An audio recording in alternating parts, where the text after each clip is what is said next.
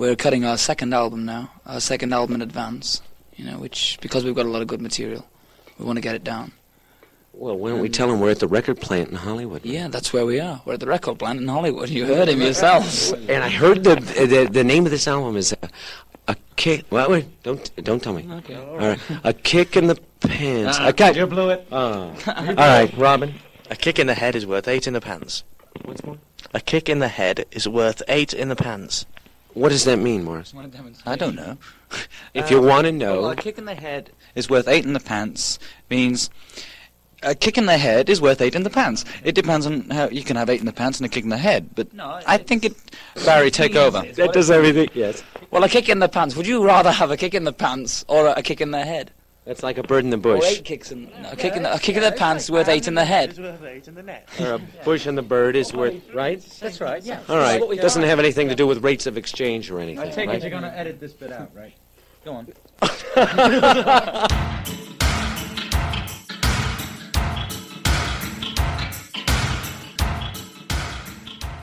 Welcome back to Words the Bee Gees podcast. I'm Cristiano, And I'm Stuart. and in today's episode, we're going to be looking at A Kick in the Head is Worth Eight in the Pants, the Bee Gees album from 1973 that, well, Never was. recorded at the tail end of 1972, pretty much at the same time as Life in a Tin Can. A Kick in the Head is Worth Eight in the Pants is probably the most prolific and well known of the unreleased Bee Gees albums. Oh, by far, this is, yeah. I'm thinking, I'm trying to think back now, and I first heard this probably around about the same time, funny enough, as Kids No Good. So probably two, uh, 2003, 4, something like that. And I was really impressed with it on my first listen. It does help that, unlike a lot of other bootlegs or unreleased uh, albums, it sounds incredible in terms Oh, wow. of the sound Yes, quality.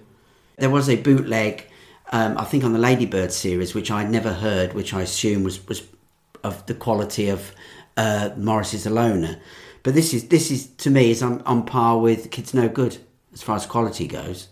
And to have heard those two albums together, they are kind of both similar. Yeah. If you liked Kids No Good, you would probably like A Kick in the Head because it's similar kinds Yeah. of music. I did read somewhere on the internet where somebody stated they thought Barry's voice dragged and it was playing at a slightly slower speed. I had, I must admit, I never noticed it, and it doesn't say whether there was relating to the, the, the first bootleg or the latest edition.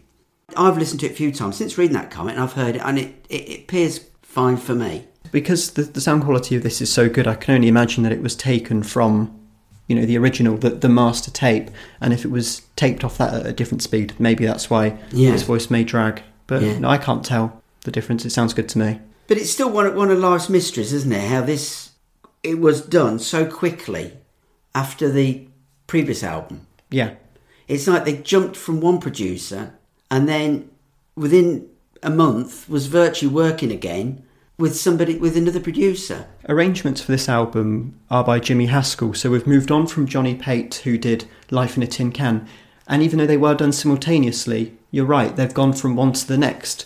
So does that mean they wasn't particularly happy with the previous producer? Or they could only get him in for a certain So- period of Ah, time. yeah, it could be. Or that, probably that's why there's eight songs then. I don't know whether there was allotted certain studio time. Possibly. Yeah, possibly. Because I assume all these songs were written roughly around about the same time.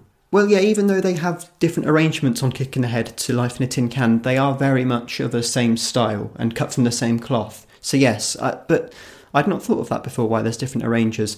Maybe they thought going forwards that every album they'd like to pick a different. Yeah, because obviously you got uh, the previous album, this album, and the next one. So you, with, within three albums, you've got three different people all trying to pick up on what they think brings the best out of the Bee Gees. Yeah. And do you think A Kick in the Head does? Personally, I think Jimmy works better with them than the previous one. He manages to find a better balance of the eclecticism of early Bee Gees with the more wistful and nostalgic tunes, but also he gives it the songs a little bit more of an edge. There's a bit more of an electric sound, like "Wouldn't I Be Someone" with the electric guitar, which I felt, and I and I discussed this with um, Life in a Tin Can, where I hoped that we would have seen maybe some synthesizer, Yeah. and we have that here on "A Kick in the Head," as we'll we'll get into. So yeah, I, I agree with you. There was on the 4th of December 1972 which was only two weeks after the Tin Can Master. And on side one, it starts with Elisa. Then we've got Wouldn't I Be Someone, A Lonely Violin, Losers and Lovers, Home Again Rivers. Then you switch on side two, and you start off with Harry's Gate, Rocky LA, Castles in the Air, Where Is Your Sister, and It Doesn't Matter Much to Me. That was all done in December. And then in January the 8th and the 12th, they returned back to the UK and record another four tracks. So when you get the bootlegs, it, it tends to be them 14 tracks that are grouped together. which doesn't work. No. Those four songs don't really belong. And I think the fact that they were recorded slightly later, recorded in the UK, they do stand out and they are of their own thing. They've got their own merit, but Yes. you, I agree with you that they it works best as a 10 song set. yeah. Don't quite know where the other four songs would have gone, but obviously they had no intention to use it for anything else. So hence the same as these 10 songs. So when you got the Tales of the Brothers Gibb box set in the early 90s, that included King and Country, Elisa, Wouldn't I Be Someone. Did you know when you listened to them that these were B-sides that were relating to this unreleased album? I hadn't heard King and Country, never heard that before. I'd heard It Doesn't Matter Much to Me, but no, I hadn't. It's difficult because King and Country, I was not. Well, I'll explain a bit later on that one. Okay. But that that doesn't form part of these these ten tracks listing, does it? Looking at the personnel and recording information for this album, it was recorded at the record plant, the same location as Life in a Tin Can. However, this time we've got Jimmy Haskell as the arranger. Now, Jimmy, he would go on to work with Barry and Maurice again on later solo projects. He worked with Barry on Now Voyager, and then he worked with Maurice on various soundtrack works. As we discussed with Joseph Brennan on the Breed Apart soundtrack, that was with Jimmy Haskell. Oh, okay. Yeah, yeah. So I mean, I'm familiar with his work because I know he he worked with Simon and Garfunkel on Bridge Over Troubled Water, and he worked on one of my favourite albums, which is Graham Gouldman's Animal Olympics. Yep. And I think his work on there is is brilliant. But we all pulled through and won the accolade. We've made it, we've made it to the top. Now that we've made it, we ain't. There's a couple of tracks. I think we did play one actually, didn't we? Uh, um, for a few episodes back. Well, there's, there's a couple of tracks where where he plays. I I think is it We- we've made it to the top, the final track. Fantastic production on that one. And there's another song as well called "Away from It All," which which both summarise the album up for me. another place, different space with a, another point of view. Alone together with you. listening to Animal Olympics. That was released 1980, probably recorded 79. But can you hear elements of that in Yes, I Kicking the. Head? Yeah, slight elements. I wouldn't say a lot, but I suppose he work. He's got to work with with the songs that he's been given, hasn't he, and the arrangements. And Animal Olympics was was the soundtrack to a movie, so I suppose they can go OTT, can't they, when it's for a movie? Whereas this I was probably more restricted.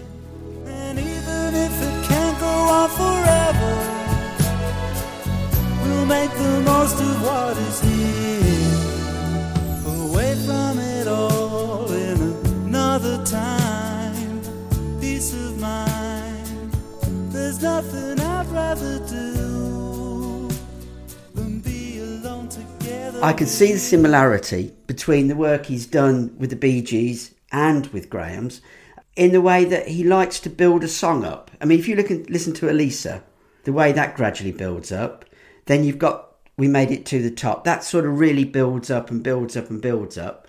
And even the work he did on Bridge Over Troubled Water, again, that builds up and builds up. And he's got a good way of, of you know, the song really working to a crescendo at the end. And Jimmy Haskell, he just knows how to work with ballads. From Bridge Over Troubled Water, which is an album that contains quite a few, but then equally you're getting songs like Baby Driver, Yeah. which I think you can hear remnants of in Kick in the Head with songs like Losers and Lovers. Yeah. But then with a song like Graham Gouldman's Made It to the Top, as you said, when you get to the finality of that song and you've got the whole instrument is just brought up, Yeah. And, and you're getting instruments that are drawing back to Graham's melody line, you can really start to hear that again when you get to songs like It Doesn't Matter Much to Me. Yeah, probably slightly different is where he builds up with Elisa and things like. Then he drops it back down again. Yeah. Whereas with Graham's, it, it finishes on a high. I suppose if you finish high, it, it must be quite difficult to go into the next track. Whereas if you downplay it, then it leads you then into quite smoothly into what you're going to put on next. But I think the main thing is that Haskell is such a versatile arranger, and that versatility is what you need if you're going to work with the Bee Gees. Oh yeah, well, it's the material you're given, isn't it? And as you said, if you if you're able to go from those highs to those lows, from Barry's higher register voice to Maurice's lower timbre, and still fit in Robin's vocals and, and make it as smooth and as well produced as I think a kick in the head is, then you're really onto something. And that's why I think it's such a shame that this album hasn't seen the light of day. I wonder whether he, he, he lowered it at the end of that song to lead into "Wouldn't I Be Someone," whether that was already planned. Yeah, because I, I think it's strange that Elisa. We'll talk about this more, but I think it's strange that Elisa opens the album Yeah, and not Wouldn't I Be Someone Yeah. or another song. So yeah, it, it could have all been planned, and songs segueing into other songs is something that we saw on Tin Can. We see it a lot on A Kick in the Head, and we see it on the next album. So I think it's just something that was in their mind a lot at the time for the Bee Gees that they wanted to have these quasi medleys on their albums. yeah. I suppose after To Whom It May Concern being a lot of individual songs, hmm. they they tried to make these songs more one piece. But overall, I think Haskell is definitely it, it was really good of them to, to Good, be put re- with it's a good replacement for Bill Shepherd, Yeah. anyway. And it's just a shame nobody's really heard it. I, I wonder how they got in contact with him. It'd probably be via the studio or recommendation. Yeah, if, if Haskell was out at the record plant or was out in Hollywood, hmm. LA, could have just been in the area, right, right place, Well, right could have recorded in the studio. They was recording Tin Can, couldn't he? Well, yeah, there were so many other prolific albums hmm. going on at that studio Yeah. that he could have been. I've not looked into it. He could have been working with another artist, maybe in the studio next door. But the collaboration must have been so good, despite Kick in the Head not being released, for him to then work again on Now Voyager and on Maurice's A Breed Apart soundtrack. You know, there must have been something there that the Bee Gees and Haskell both thought we work really well together. We should revisit this collaboration again. Be interesting. We get to Now Voyager then, as, as to because it's very different material to what he was working with on this one, isn't it? a bit longer verses, I think. yeah, you go from Baby Driver with Simon and Garfunkel to I Am Your Driver. Oh, that's true. Yeah, yeah. It just seems a bit unfortunate that Jimmy's work with the Bee Gees, so he's done this album which was not released. Now Voyager, which is quite overlooked. Morris's soundtrack work is difficult to find, and then Animal Olympics hasn't had a proper commercial release No. since 1980. So it's, these works that he's doing have, have been pretty much lost since release. Yes. So if you if you're a collector of his stuff, it's uh, it's it's a difficult one to get hold of, isn't it? The other personnel who are involved with this album isn't detailed or known for sure, but we can assume that Jim Keltner is on drums and Alan Kendall also again on lead guitar. What and the rest are just the three brothers then? Well, I would assume so, or it could be session musicians that Yeah. are brought in, coming in and out of the studio, contributing. As and chords. when required, isn't it? I mean, again, you, we're only talking. I think nearly all these tracks were recorded. I mean, as I say again, I think like the previous one, there's no actual dates, is there? But they assume it's probably round round about November. In Andrew Sandoval's book, it says on November the 9th in Record Plant Studios in LA, uh, Haskell employs a 20 piece group for three hours from 8 pm to 11 pm to augment the songs Wouldn't I Be Someone, Elisa, Rocky LA. And then 10 days later, they, re- they resume again. They cover Where Is Your Sister, Lonely Violin, Castles in the Air, Harry's Gate, Home Again. And there's one song titled on the on the union sheet as Na Na Na Na Na. I reckon that is No, that's part. It's Harry's Gate. Harry's Gate, Rocky LA. So, and that's literally the only bit of info we've got on these tracks. Well, with regards to the track listing, this was known by December 4th. There was, I think, there was a tape reel, or there was That's, yeah, that's what I mentioned. So I would imagine that with Tin Can being released in the US first in January, a kick in the head we would have expected it around June, July of 73. Well, the speed the Bee Gees work, yeah. I mean, normally you would you would think probably end of '73, but if they wanted to record this so quickly after, after the previous album, it, it seems to me that they and listening to that clip of an interview earlier on, it seems they were keen to to go. They, they were on about touring to the US in May, June, wasn't they, or something? And so that would tie in then with the release of this album. So you got you got you got some promotion to go with it, but obviously nothing materialises. And instead, in the summer of 73, instead of A Kick in the Head is Worth Eight in the Pants, we have Best of Bee Gees Volume 2. And I wonder whether that was always intended to be released then, or if it was quickly put out as a replacement for the. I, I personally think it's a replacement. I think, as you pointed out, it's got it's got a slightly different track listing because there was Best of Bee Gees 2, as we mentioned before, which tended to cover some of the solo stuff. Whereas this one, do you think this one was aimed for the US market? I think so, because looking at the track listing, it gathers up quite a few songs that might have been missed by American audiences beforehand. Well, looking at it, Chris, I've found two versions of this. You've got a UK version and the US version. Now, the track listing for the US is Wouldn't I Be Someone, IO IO, My World, Saved by the Bell, Don't Forget to Remember Me, and The Sun Will Shine, Run to Me, Man for All Seasons. That was side one. So they, put eight tracks looking on side one. Yeah. So it's when they perceive different markets requiring different songs. and, and it's quite an unusual mix because it goes it still goes back all the way to horizontal with and the sun will shine it's nowhere near as strong as best of Bee Gees volume 1 but it is a nice way to to gather up these songs but it's a shame that they instead of and the sun will shine they could have slipped on Well, they could have put a, a track from, from this from a kit, couldn't they, as, as a as a, a new track.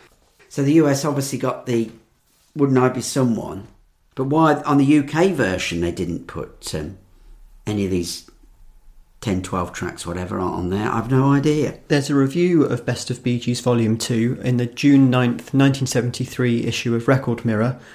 The reviewer says Tim Rice writes appreciative sleeve notes here for the Brothers Gibb. He points out that people queue up to record Bee Gees songs, but that the boys usually get there first, or they'd lose hits to the likes of Andy Williams, Nina Simone, Elvis Presley, and so on. So not not reviewing what's on the album, but understanding that this is a collection of songs that the, I suppose the Bee Gees put them out in a compilation to prove that this is their music, Yeah. regardless of the amount of covers that have been released. Well, I suppose the last chart action they had was Run to Me in the UK, Mm.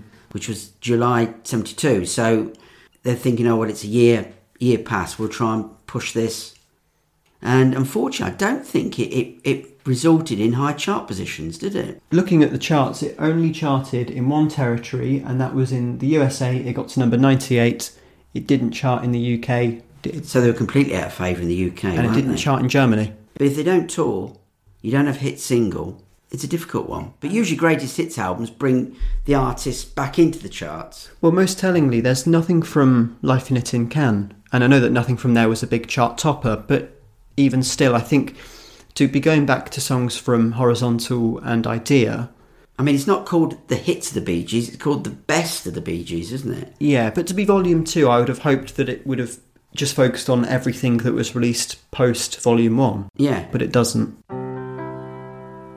So, with all that in mind, shall we start looking through the album? Yeah. And we begin with track 1, Elisa.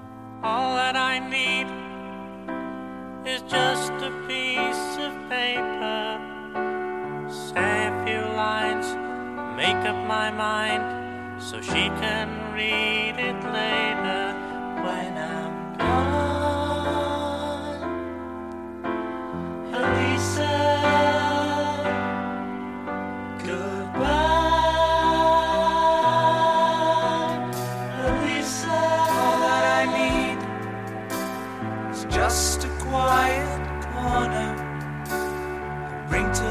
the the things I must write.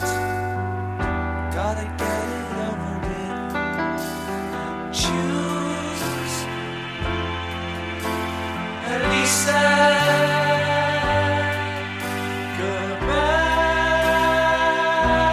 Goodbye, Elisa.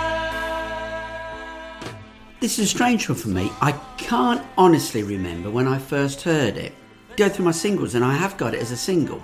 But I've got a feeling I must have seen that at a record fair, and I think the first time I heard Elisa was on the Tales of the Brother Gibb. Then I must have gone to a record fair and seen this as a single, and I thought, oh, I buy it because I don't rec- not hearing it in the charts. There's no reason why I would, I would have brought the single.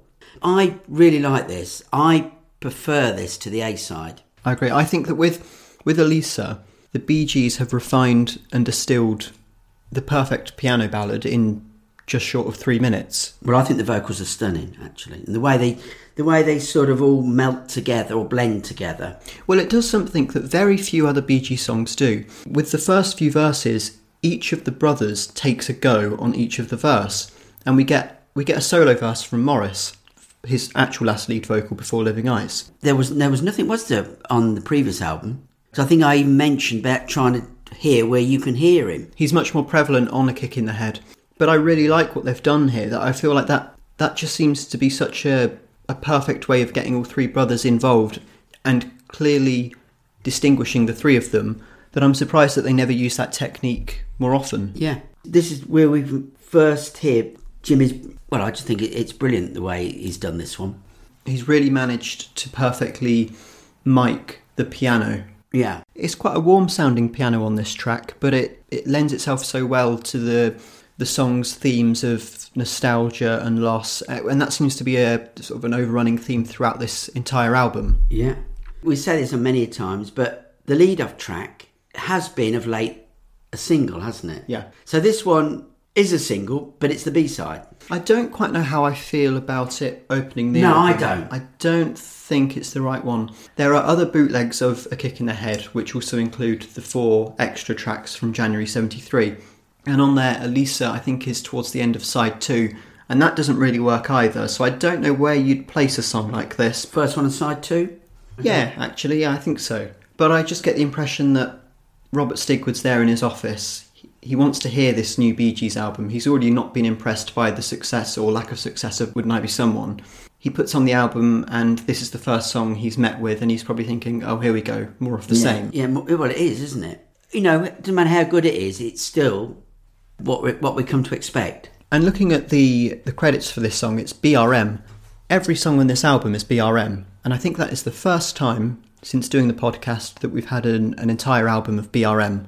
Does that lead us to believe then that, that, that all these songs were recorded in the studio on the spot? Yeah, or adapted in the studio. Well, that probably ties in because on Joseph's website, he's got a quote in, or, or he's got a part which says that when they interviewed Jimmy Haskell, he recalls being given instrumental tracks with mostly scat singing or no singing. The Bee Gees were therefore following the same procedure they'd used in England. They fitted the orchestra snugly into the recording by adding vocals and other dubs afterwards.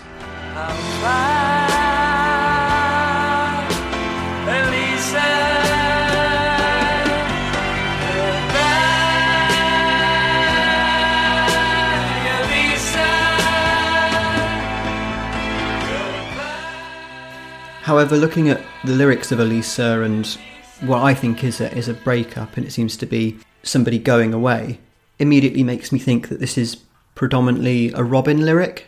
it's got a Robin melody as well because I think on the previous album it, it was virtually Barry's baby, wasn't it? And, and it's it's quite nice now where I, I think I can hear a melody or it, it seems what I assume comes from Robin. In the Ultimate Biography, Elisa is described as a slow ballad typical of several songs on the album, referring to a kick in the head, similar in mood to My Life Has Been a Song, but with a better lyric that avoids needless repeats. Now, I know that you were a big fan of My Life Has Been a Song. I'm always a melody person as opposed to lyrics. I've got no problem with, with, with what that reviewer says. I still, even though I like both, I prefer My Life Has Been a Song. And we said about the B side, but oddly enough, this wasn't a B side when it was released in Germany.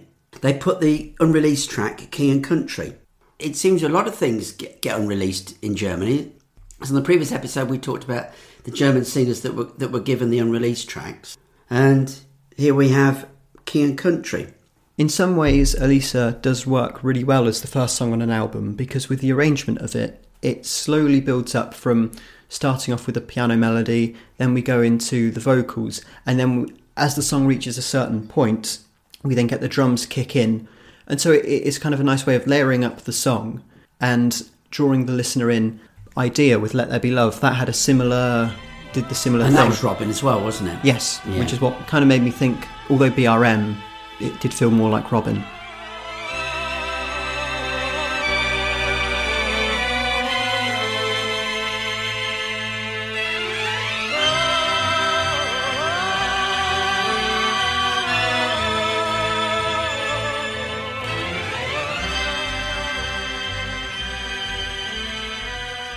With Elisa, it, it kind of it says everything that it needs to say in three minutes, and it does it so well and so concisely. Whereas with "Wouldn't I Be Someone," I think has a more commercial sound, but it just overstays its welcome and plods along a bit too much. On that then, Chris, what are, what are you going with score-wise on this? I've given it an eight. Yeah, I'll go with an 8 as well.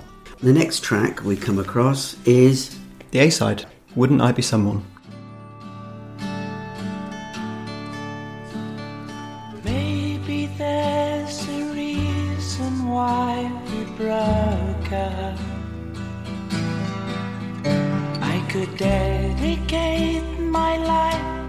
To something new.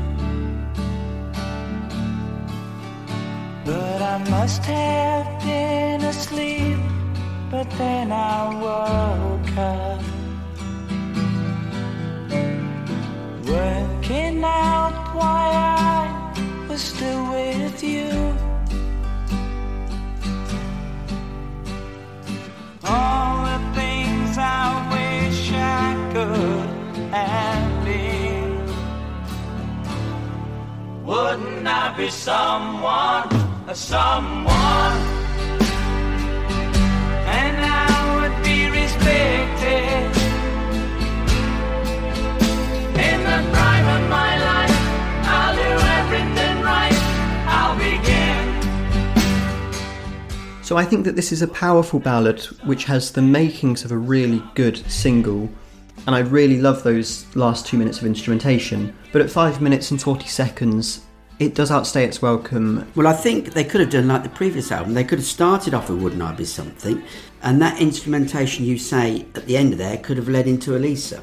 Yeah, I, I, I like that idea. Yeah, so you, you could you could swap them round, and then you've got a nice flow then from Elisa. But then obviously you, you come then to the next track after that, which might be a little bit clashing with each other. But I, I like this song, but I do find it a strange choice for a single, hmm. especially after the failure of Saw a New Morning, the reception that one got. I don't see why, where, and especially when the Bee Gees are on a new label, why they would want to go with something like this. Because as we as we'll discuss later, there there are one or two crackers which I think would make far better choice of singles, and it would show the Bee Gees in a different light as well. Who was picking the singles? I mean, I don't know whether the brothers were or whether, it was Robert. This is going back to Jumbo being released as a single. Yeah, I don't think this is as much of a mistake as Jumbo. It would surprise me if it was Robert because I think he would have better sensibilities to know that this wouldn't be successful, and I don't think he would be that naive to, to put this out. I would think that the brothers would have suggested it, but I just don't know who would have who would have released it in the in the same way that Do you think it was had something to do with being on the American version of, of the best of? Possibly. But I, I get the impression that they released it on the American version of Best of Volume Two because they wanted to give the song another go. The pluses on this one, you get you get to hear an electric guitar solo, which, you, which you very rarely hear. Yeah, So Jimmy's obviously bringing in instrumentation that we don't always get used to, like the previous album we, we were hearing harmonica and stuff. it's nice to have those instruments that were that have been absent for so long. Just to bring it back to a band again. Yeah, and Joseph Brennan rates this song really highly. He describes it as being reminiscent of Odessa, but with electric guitar. Oh wow. It's always open to interpretation, isn't it? I like it. It's a good song.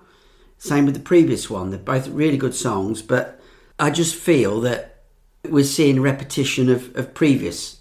Now, you said in our discussion of Life in a Tin Can that there was the running theme, a concept of Life in a Tin Can that also fed into the opening side of A Kick in the Head. I did find on the internet, on the Steve Hoffman forum, there was a post by the Lazenby, and he has a theory about a kick in the head.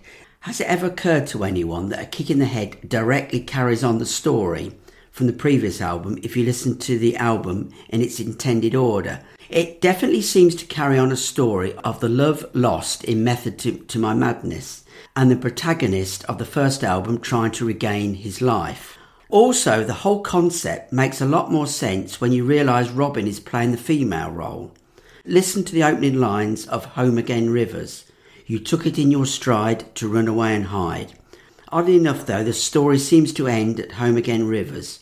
Side to a Kick seems to be totally unrelated. The first five songs just serve as a coda to Life in a Tin Can. Okay. So with Wouldn't I Be Someone, it was the opening lyric, Maybe there's a reason why we broke up, which could be the protagonist from Elisa who's feeling regretful for ending that relationship. But I don't quite see where the character of Elisa and this relationship fits into Tin Can. Yeah, and there's also got side one also seems to end on a cliffhanger with the female character, played by Robin, going off in search of her love, who has started his trek home after being absolved of his crimes in the previous albums Come Home Johnny Bridie. We get a four song break from the story, but it doesn't matter much to me. It's her knocking on the door and the two of them being reunited. Okay. I definitely don't get any of that, to be honest with you. As you said, you're, you're a melody person. I'm a melody person, and I think I think with, with things like that, it, that's just gone over my head. Midnight stars are shining on my shoe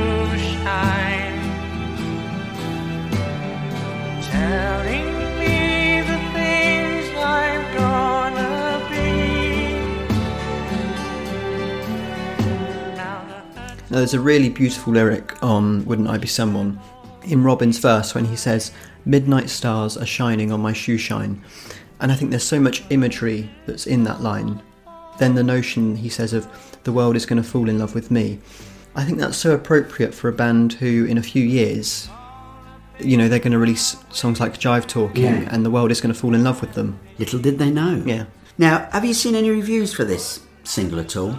Well, it's not a review, but I found a quotation from Robin from the Tales of the Brothers Gibb box set talking about this song. And he says, This is truly one of those songs that would be sacrilege to describe, for to do so would be to take away from that special relationship that has been created between the track and the listener, so I won't say anything. I've found a couple of reviews. There's one in Record World, and Wouldn't I Be Someone was one of its four page number one single reviews. And it's got a brand new tune from the Brothers Gibb, performed on their last tour. It's also included on the Best of the Bee Gees Volume 2, and for good reason. This gorgeous item is destined for top 10 and add to their gold stock. Billboard placed Wouldn't I Be Someone as one of its three pop picks, predicting a top 20 peak. The other two, which it got right, was Delta Dawn by Helen Reddy and Get Down by Gilbert O'Sullivan. Fairly bristling with melodic and lyric hooks, this is the most commercial Bee Gees entry in months. Its characteristically flowing, distinctive style song covers gut level dreams of a loser hoping to find himself through love. Cashbox was more reserved. Follow up to Saw a New Morning continues in the same warm and sincere Bee Gees style that has produced hit after hit for this super talented family of stars. It become virtually impossible to keep this group off the charts, so this will just continue their incredible string of classic recordings. Uh, But unfortunately, in Billboard, it became their first single not to make the Hot 100, where it peaked at 115 on the Bubbling Under chart on the 14th of July. Its third of four weeks on that list.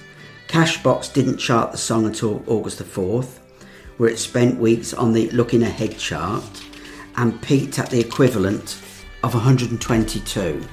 But going back to our uh, other chart, we've got again, it, it was another number one in Hong Kong, Australia 52, the best one in Europe, it got to number 17 in Italy, 59 in the Netherlands. It tickled the charts some places and, Yeah. and, and completely lost others.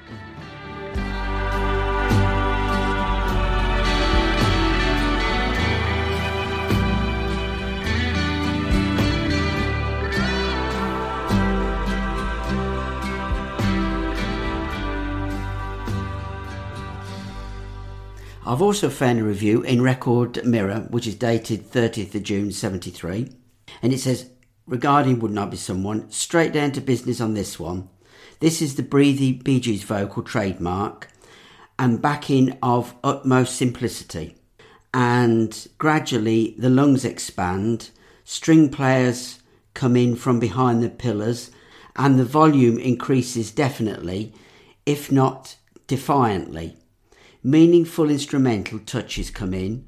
Robin has a go. It's softly, sentimental, vibrato-ish pop, and for my money, ruddy good, definite chart cert. Which it wasn't. A bit of a wordy one, that one, isn't it? I agree with that review, but like all of these reviews that we've found, they all seem really positive until the single actually gets released and it doesn't perform. Yeah. Looking at the page where it's reviewed, you've also got Slade's Skweeze Me, Pleeze Me, David Bowie, Life on Mars, Elton John, Saturday Night's Alright for Fighting. Each one of them actually did predict a chart cert, and you you could hear when you hear them, you know they're definitely chart certs. But I wouldn't I wouldn't have put this one down, even though we're biased. I wouldn't have gone this as a chart cert. As we mentioned on the previous podcast, the Bee Gees toured Japan in '73, and this was one of the tracks they did manage to play live. And I think from this this whole session, wasn't it? From Yeah. this album, this is the only one that appeared live. And what do you think of the version? I'd say that the live version is as good as the studio version. And I think I like Barry's vocal. It just brings a little bit extra to it. I mean, if I was in, con- if I went to see them, hypothetically, I'd be very happy if they played this. Yeah. And him singing in the breathy style for the opening verse makes it so much more impactful when he then changes to his harder edged voice Yeah. for the chorus. And that's what I'd like to see him do a bit more of the harder edge Yeah. stuff. Whether he does that a bit more live than the studios. Yeah, it's a very slick sounding record. Like a lot of MOR music, it has a guitar solo which is so melodic that you can it's almost you can almost sing along to it Yeah. in as much as you can with the lyrics.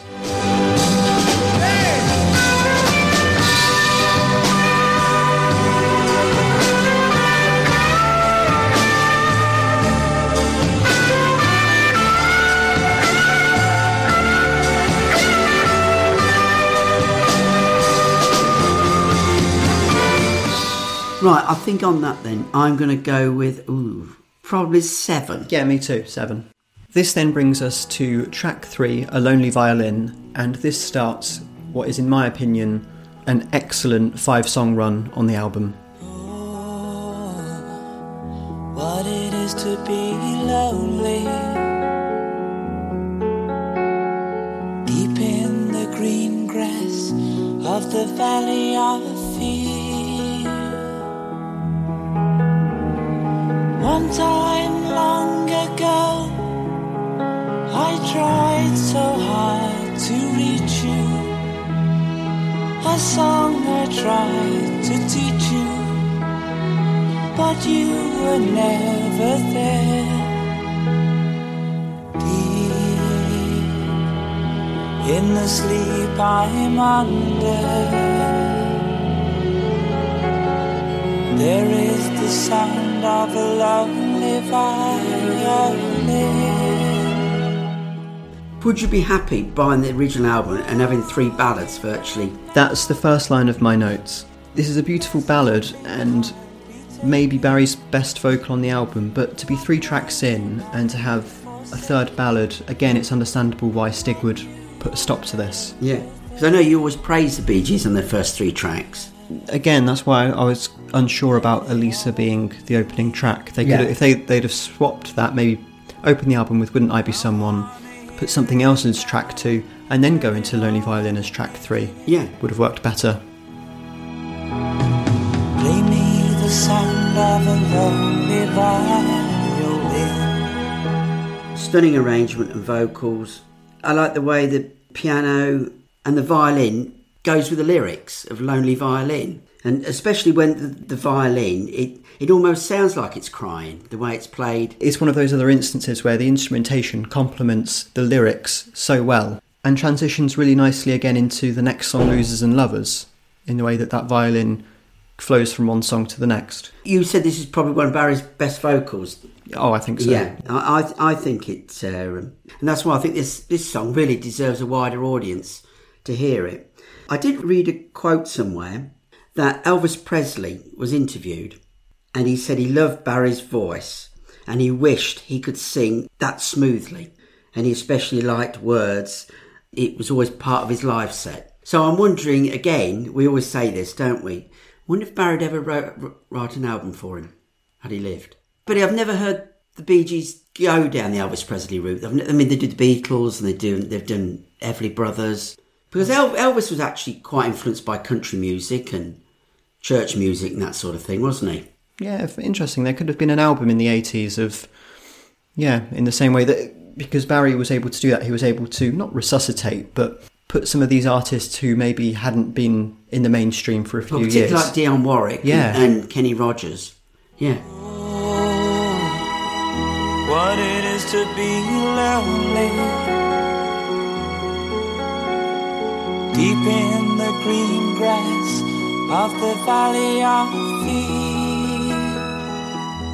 Now, I've put here in my notes, I wrote this quite a few weeks ago, and I, I couldn't remember that I'd written this, but I thought that this song might have been better placed as a coda to the album, like Her Majesty at the End of Abbey Road. I'm not sure now whether I agree with that, but I just thought that because it's, it's a pretty little tune, and it, maybe it could have just been a, a, a little thing right at the end of side two. I think you're, you're thinking of probably the violin at the end. and Yeah. it- And it sort of fades out and stuff. And then that did get me thinking that we've spoken quite a lot with this album and Life in a Tin Can about one song transitioning into the next. I think they should have just gone the whole Abbey Road and, and dedicated an entire side to a suite. Yeah. That'd be interesting, wouldn't it? Oh, what it is to be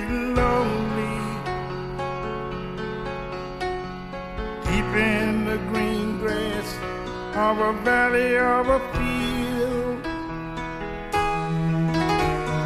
One time long. There was also a version, Chris, by Percy Sledge. I've only given this a couple of listens and it just seems way too slow for me. It's like you've gone from 45 RPM to 33. First of all, I thought Barry gone in slow motion, but um, it seems a little bit more piano led than the Bee Gees version, where they just tried it slightly different. But obviously, you still got the weeping sound of the violin. Me personally, it doesn't seem to suit that vocalist. He, he does a better job on a, on a Bee Gees song in a couple of albums' time. It, it's difficult because I think any cover pales in comparison to the Bee Gees' original version. So it's difficult to ever do one of their songs justice in my ear. and I just think his vocal's quite deep. I think it needs a softer, a softer voice because you've got the violin and everything in the background. Let it all begin. I wanna hear it now. Let it all be. I've read a few different opinions online researching A Kick in the Head that A Lonely Violin is a bit too maudlin and it tries too hard to tug on the heartstrings. Do you agree with that? No, I don't think so. I mean, you could say maudlin, but it, it's a far better song than King and Country, which seems to be a similar type of song. This one, this one is is, is nice and condensed. No, I, I think it fits well.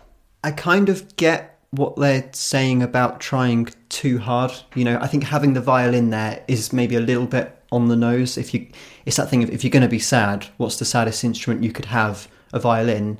I think it was just put there just to evoke the a lonely violin, one violin. Whether what they're trying to say, a lonely violin in Bee Gees' world, does that mean they're talking about a lonely person? I think so. I think it's a metaphor for Yeah. a, a lone, yeah, as you said, a, a lonely soul, a lonely person.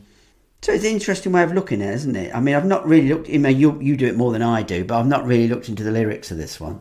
If it doesn't tug at the heartstrings, it definitely tugs at the violin strings or, or Oh, yeah. blows at the strings. I wanna hear it now. Let it all begin. For this one, Chris, I'm going to score eight. I was really undecided here. On my notes, I've got it down as a seven. Is it an Do you prefer it to, to Wouldn't I Be Someone? Yes, I do. But then looking at some of, oh no, you know what? I'll give it an eight. Yeah, I'll give it an eight. You, you've persuaded me now.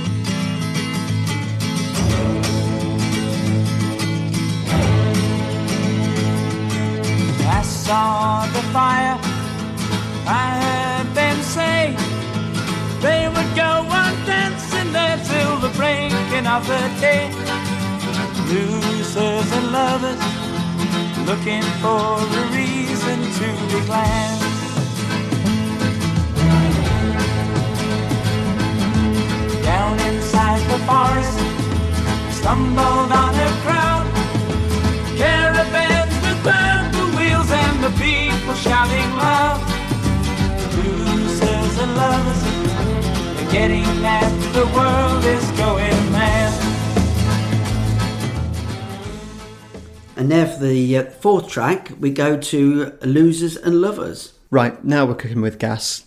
I could have had a whole album like this song. This is exactly what the album needed at this point.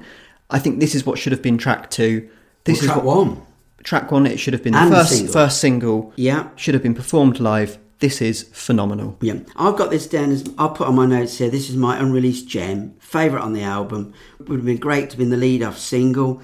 It's up tempo, it's commercial, and to me, it's a precursor to Mr. Natural.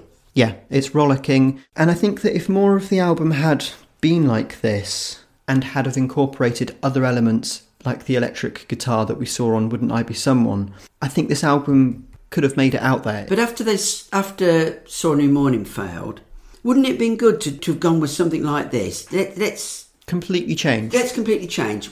We've got nothing to lose. The last one failed. Alive really didn't perform much, did it, from the previous album? Pretty dead. Pretty dead. so let's throw caution to the wind. No, not not throw caution to the wind. Let's go with something like this. Straight on the album, side one. Kick off with this. Kick off the single. Wow. And I'm surprised that even though the Bee Gees they abandoned this song, but back in our episode on To Whom It May Concern, we looked at Andy Gibb's 1975 performance of Road to Alaska. Now, I think this song, Losers and Lovers, would have been perfect for Andy Gibb, Yeah. especially at that point, and as a live track for him.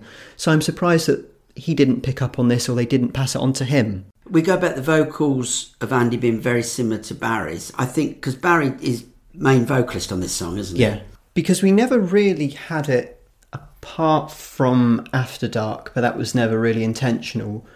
That we never had an Andy and Barry duet, and I think Losers and Lovers could have been that song where they do that.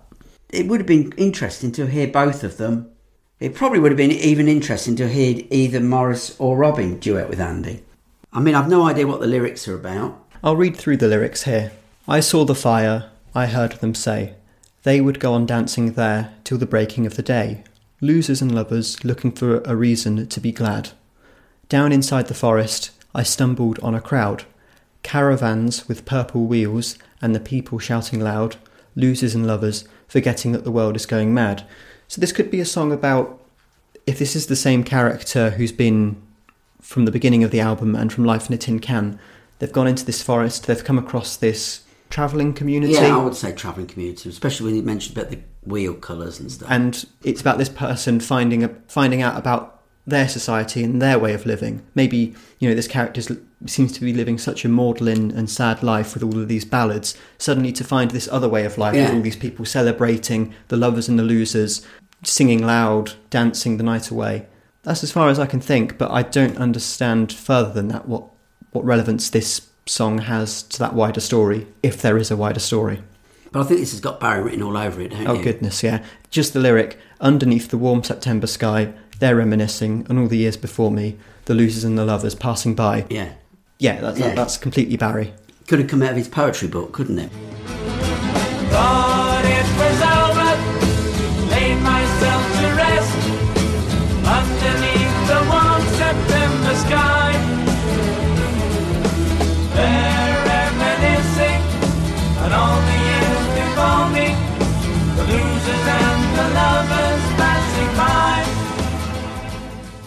Don't even think this song sounds dated.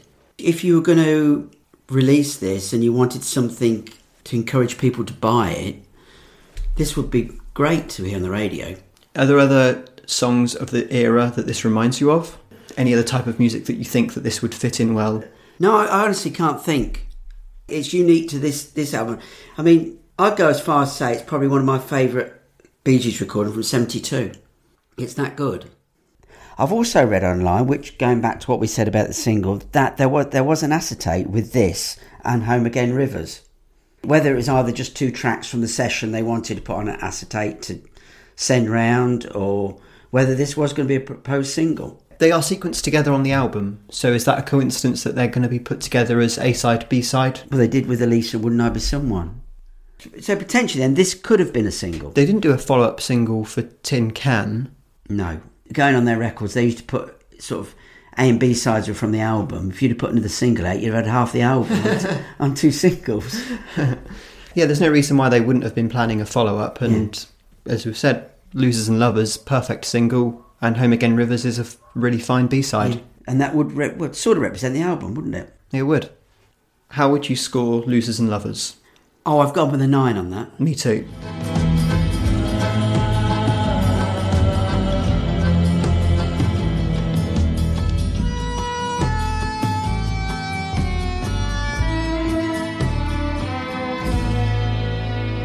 I said with Lonely Violin that that started a really strong run of five songs where we've gone from strength to strength and we're about to hit another strength because I think the next song is the best on the album. You do, Dean. Home Again Rivers, easily.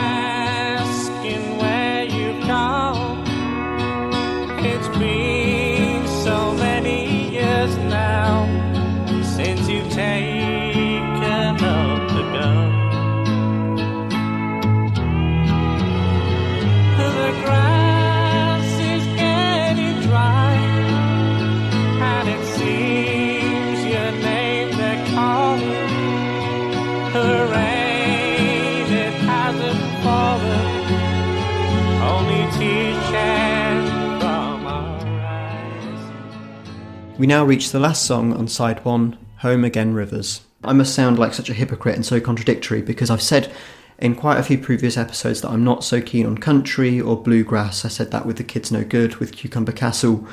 And here we've got a country ballad. And I think the single reason why I love this one so much is because it's got Robin on lead vocals. Mm. We've not What do you think this before. is track nine from Tin Can? Yeah, Because I do. Uh, When I heard this, that oh, it was this was it was this a leftover from Tin Can? It would have fitted snugly in with that. Yes. No, I, I absolutely love everything about this song. So you probably think it's probably a link between Tin Can and this this set of recordings. Yeah, but I do wonder what arrangement it would have had on Tin Can. It probably wouldn't have been much different. I mean, like you, I I think Robin's vocals, the emotion he puts into it, and I like the way the harmonies come in on the chorus. I mean, it's just captivating. It just sort of pulls you in, doesn't it? Well, the song's structure, I didn't realise this until I looked at the lyrics, that the chorus only comes in at the end. And it comes in with all of the three brothers coming in for the harmonies, and it's a very warm sounding. Mm. They're all coming in, it's the three of them on that final and only chorus of the song. It's beautiful. So going back to what you said on the lyrics on the previous song, is this all sitting along by the riverbank then, with the caravans behind them? Yeah, but this is, I think, where the story ends. You said that Losers and Lovers was your favourite of 72.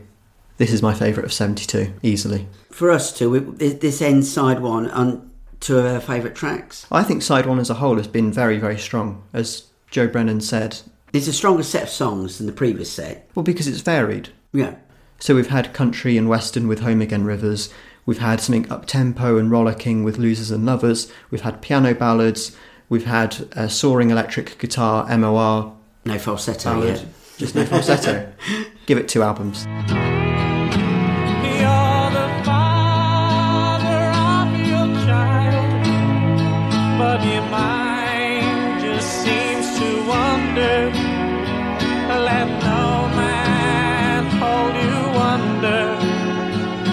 Your heart is running wild. But I also think with Home Again Rivers, not only is it the best song on the album, one of my favourite Bee Gees melodies of all time. You'd put this on a compilation without a doubt. Oh, easily, yeah. There's just something so warm and beautiful, and it's got that whimsy and nostalgia to it.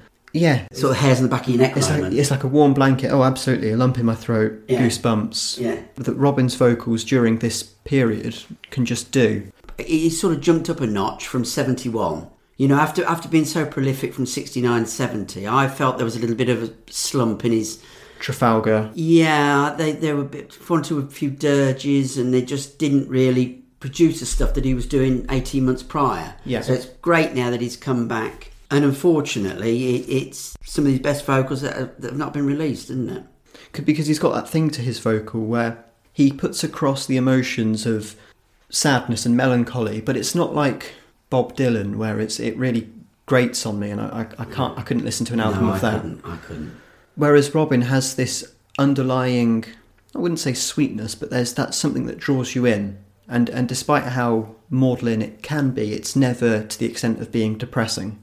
But I think with his vocals, the positive, it, it works so well as part of a Bee Gees album. But I do find a whole album of his, hmm. You need that contrast. Okay. That's why I think it's he, he works brilliantly as part of the, the three of them. It'd be quite nice if, for a solo Robin album to have put a, a duet with a female. Like I think in 1980 he did one with Marcia Levy or something. I mean, I, I won't talk about the duet he did with the Muppets. Was it the Muppets or um, Sesame Street or something? he, he did one, but um, no, I, I think it, it just breaks that type of vocal up. That's me personally. But going again to Home Again Rivers, the, the, the vocal, I mean, I've been listening to this and I think it's probably one of his best vocals since I started a joke. He's nailing it every time. It's just superb. I'm kind of struggling to find other things to say about it because it's so beautiful Yeah. that I don't want to try and dissect it too much because I feel like I would ruin the magic of it.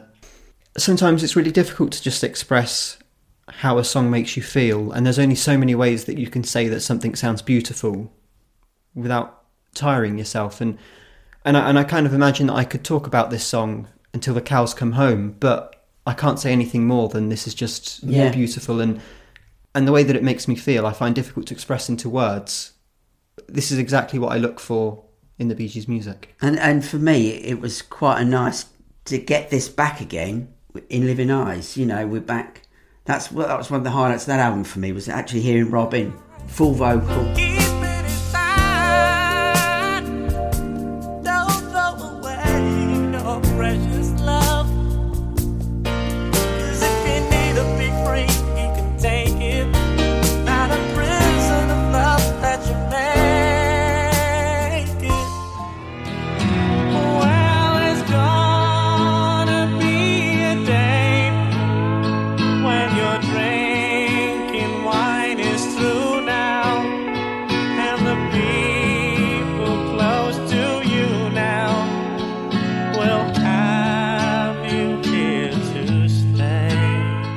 I'm going to score this one an eight. 10. But it's weird, isn't it, that just going over these five tracks, according to my scores, my least favourite was the single. Well, there you go. I mean, that proves how strong of a side this is. But equally, the fact that your least favourite song from side one was the single, I think goes again to prove just how much of a disconnect there was between the Bee Gees and their audience.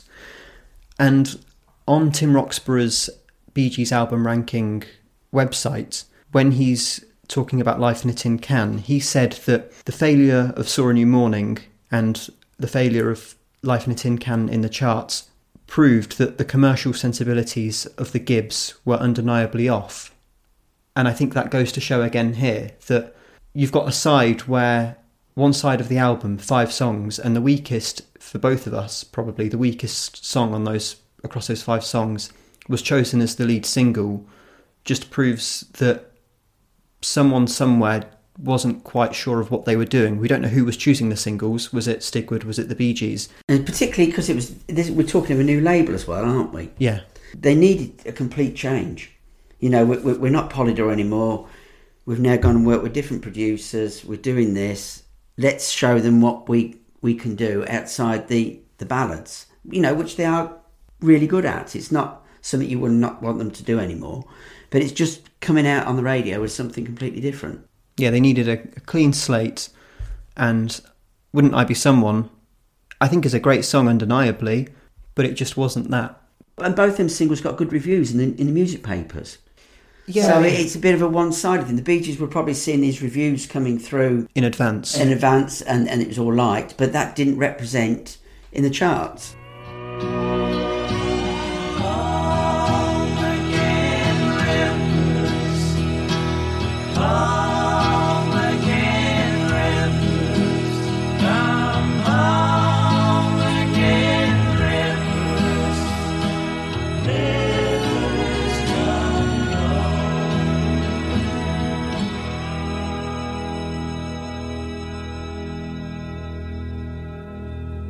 We'll see how things go now, looking on to side two.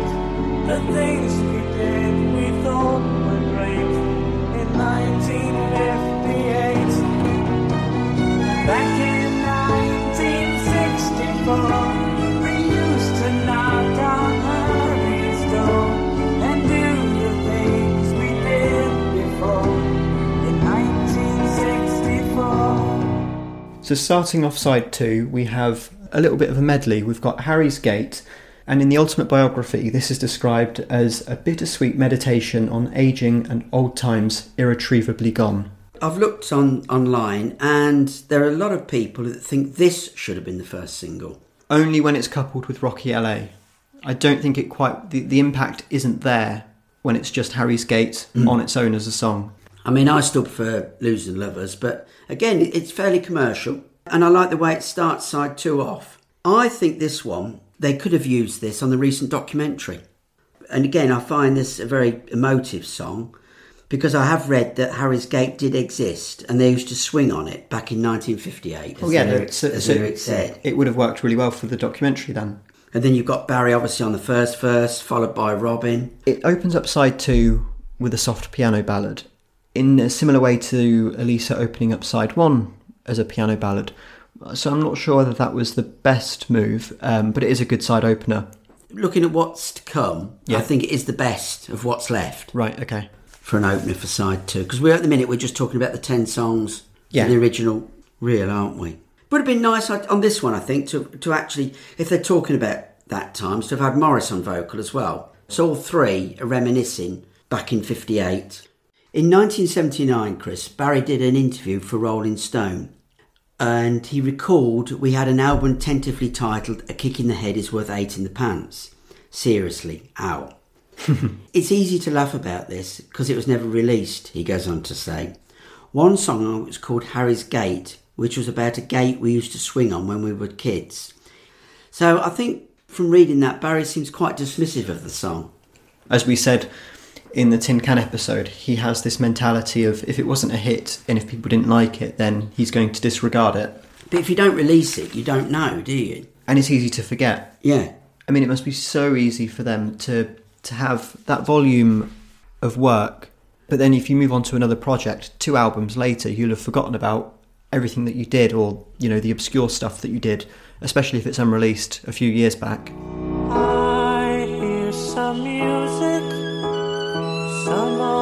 Fashioned music.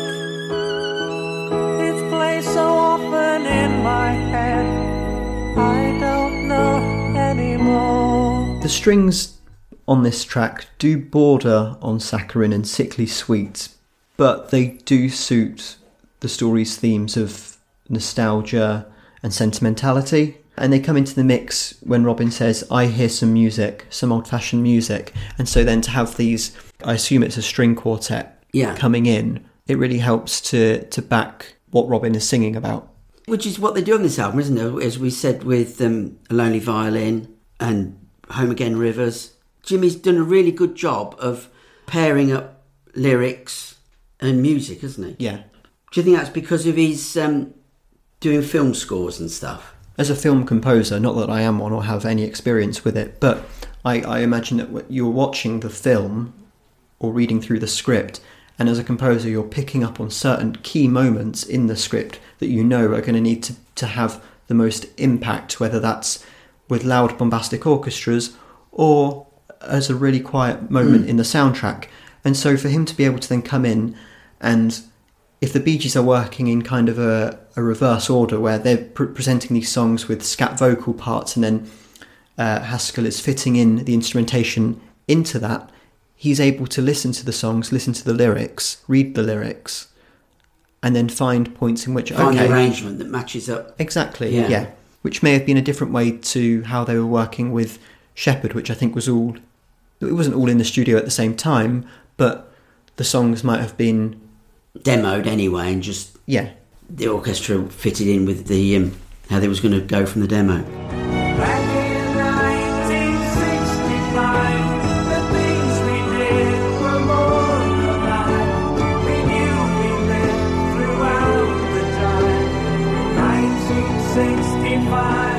This song contains one of my misheard Bee Gees lyrics, and as we get later on in the 70s, I've got quite a lot of misheard lyrics. So the last line of the song, it's listed on websites as "We knew we'd live throughout the drive," but I always heard it as "We knew we'd live throughout the jive." Poignancy when you then consider two years later Jive talking. But then drive matches up with the driveway for the gate. So Drive must be the right lyric, but it's one that I'd always, not until doing the preparation for this podcast, I was writing out the lyrics, then double checked it, then realised that it's Drive, not, not Jive. Jive. When you mishear a lyric, that stays with you forever. Oh, yeah. You get the album, you look at the lyrics. Oh, that's what it is. Now, going back to instrumentation, my ears pricked up when I first heard this song because in the transition from this to Rocky LA, what do we have? A synthesizer. Which is what you mentioned earlier. It's an unusual synthesized sound. It's completely different to the Moog from To Whom It May Concern. Here we've got a much more, it's kind of staccato y electric piano notes. And it adds so much to the sonic palette of the album. And I kind of feel like it should have been used a bit more. Yes, because Rocky LA it increases the tempo, doesn't it? So that that's probably the link that they wanted to do. But when I first heard this album, I listened to it without looking at the track listing, so I assumed that Rocky LA was this. They were both one of the same song. I didn't realise that they were two separate tracks that are, that, that, that just sequenced together.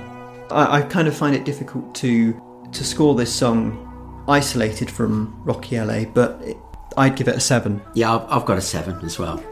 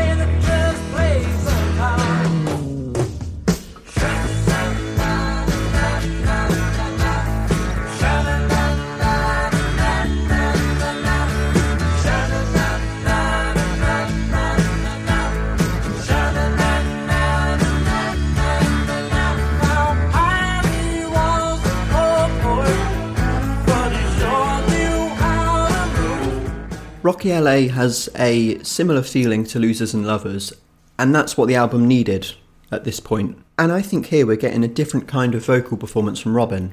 I thought this was, to me, it sounds like a follow up to A Road to Alaska. Yeah, With Robin actually rocking Robin, isn't he? He, he? he rocks out. Well, in fact, to be honest with you, I think oh, the Bee break into a sweat on this one, don't they? After really you can sort of say nearly four sides worth of music. To then get this. I think this is a, this is a welcome break, to be honest with you. And at 32 seconds into the song, there's a really seamless transition from Robin's vocals into Barry's, which on most listens I kind of didn't realise th- that they swapped lead singing.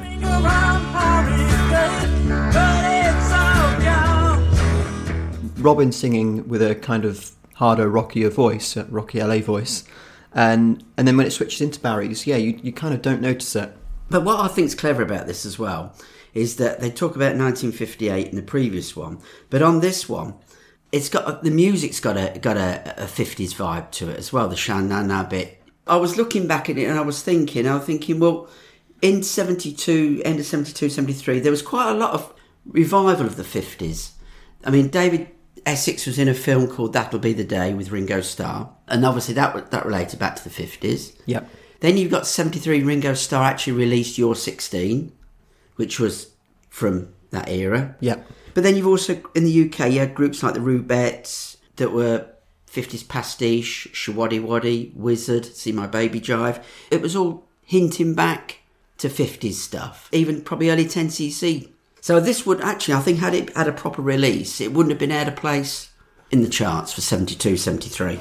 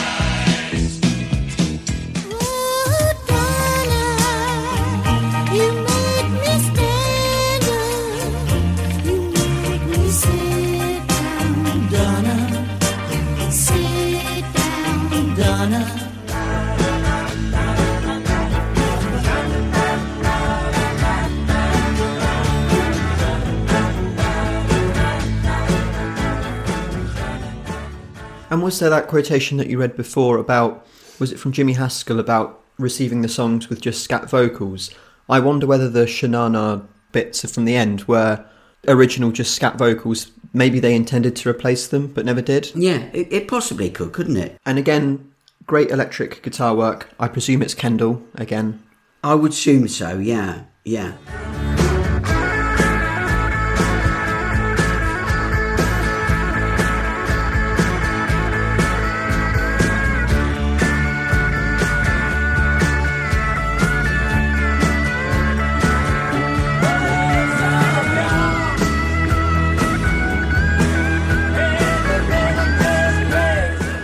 With any album, I always think there's one song that acts as a precursor to the next album.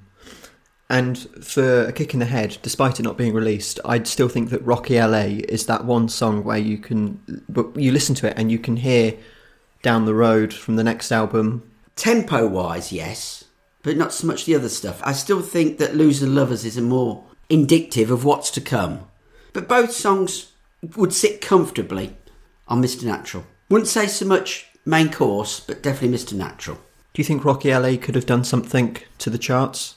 I'm sad to say I don't think it would. I think it might have got some airplay, and I think it would have done better in the UK than the US. That's just my thoughts on the, on the style of music. Whereas probably Losing Lovers, I, I would say that had a 50 50 with both. Because as I say, because of what's gone at the scene at the time here, then I, I think it would have um, it'd have worked better here. But have you have you looked into the lyrics at all on this one? What is Rocky LA? So I've got a little theory about what that could be. I reckon that this song started as a jam. Maybe after they finished Harry's Gate, they just started jamming away at a, an instrumental. The Rocky LA title probably comes from the fact that this was a rocky instrumental composed in LA, but then they managed to weave it back into Harry's Gate, but it just retained that Rocky LA title. Yeah, It's a continuation of Harry's Gate, but it's a different type of. Whereas Harry's Gate was very whimsical and nostalgic and sentimental, Rocky LA kind of carries on with that, but because of the different tempo, it kind of changes the whole perspective of the song. Do you think they could have edit both songs down into one, do you think it would have worked? And I probably would have lost the uh, Shannon Yeah, yeah. from from the ending of Rocky LA. I think you could have cut that out, and you could have had a tighter four minute two song suite. Yeah, I'm sure they could have done something like that. But I mean, it's great at the minute because obviously we, we're getting two separate songs in full, aren't we? Yeah, but this is another another one of my favourites from the album. These two songs. means they're sort of matched together. Would you go with your seven again, same Yeah, as last one? yeah, yeah, that's what I've done. I've gone with the seven as well. Found myself walking on the shoreline. I was where the water was shallow. Looking up at the darkness, I saw standing in the moonlight something I could never work out, baby, never understand. We're all in it together,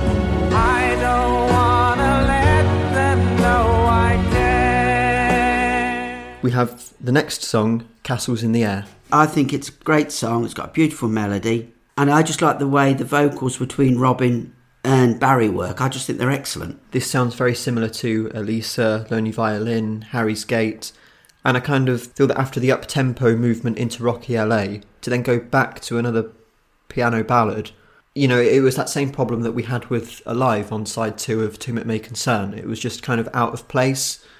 It never enthuses me. Saying that, I I agree with you. I think there's a wonderful chorus, particularly when the arrangement comes crashing in. And there's an interesting structure to the verses with Barry punctuating each line with the pronoun. It gives the flow of the lyrics at kind of an, an offbeat meter. So when you have the lines, one o'clock in the morning, I was, in between the shadows, find myself, and then, I could never work out, baby, never understand, playing snooker at midnight, played myself, fell into the sports life, all of them. There's that always that contrast in the middle of the lines, which we've not really seen before. I must admit, I, I hadn't noticed that one. But I tell you what, I did think the end of this, the the way the music goes, it reminds me of uh, the end of, of Mr. Blue Sky by ELO. That's true. Yeah, I was listening to it. I didn't. It didn't strike the first time. Then, then I played it and in the, in the car, and I thought, do you know, this reminds me of something. You know, what it is. You, you you're trying to think, and then I think, oh, I know what it is. It's just the way that it goes out, and same as Mr. Blue Sky. Yeah.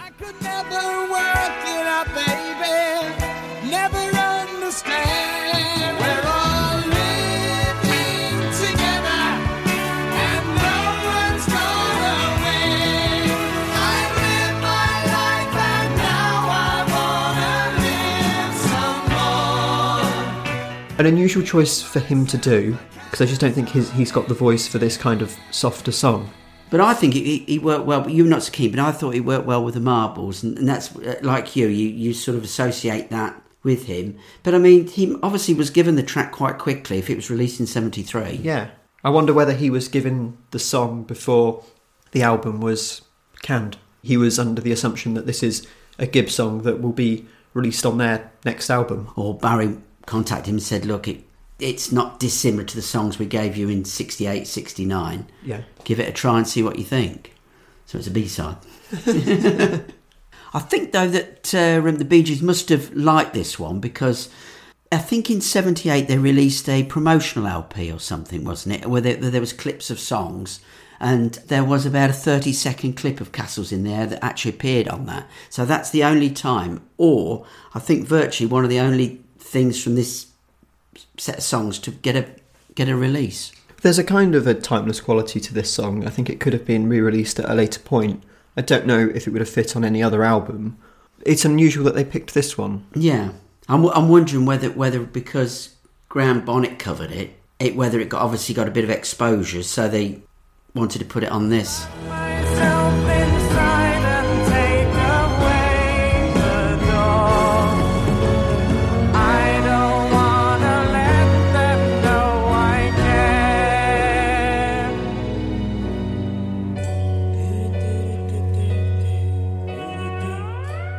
actually do like this song as the same as the previous two, so I'm going to go with a seven again.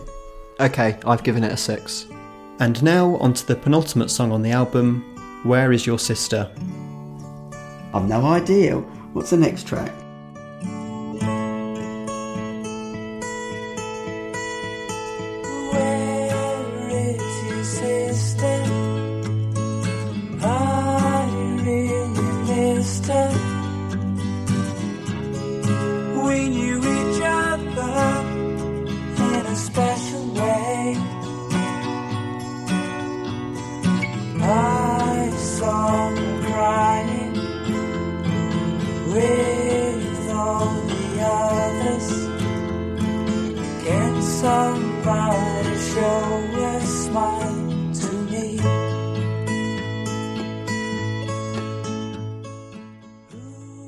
Well, we couldn't have had a Bee Gees album without Barry's acoustic ballad. Yeah, I've put down this as a pretty song. I mean, I like Barry's vocal on this when he goes into the smooth, easy style that he sings. There's a beautiful melody there, set to unusual lyrics I can never quite make sense of. The only thing that I could pick out from this song is that it's referring to a funeral. I thought it was leaving Lesley in Australia. Oh, it could be. Yeah, I'd never thought of it like that. But I think this is another of those acoustic ballads that Barry can just write in his sleep. You know, he can write these songs ten a penny, and they're all amazing.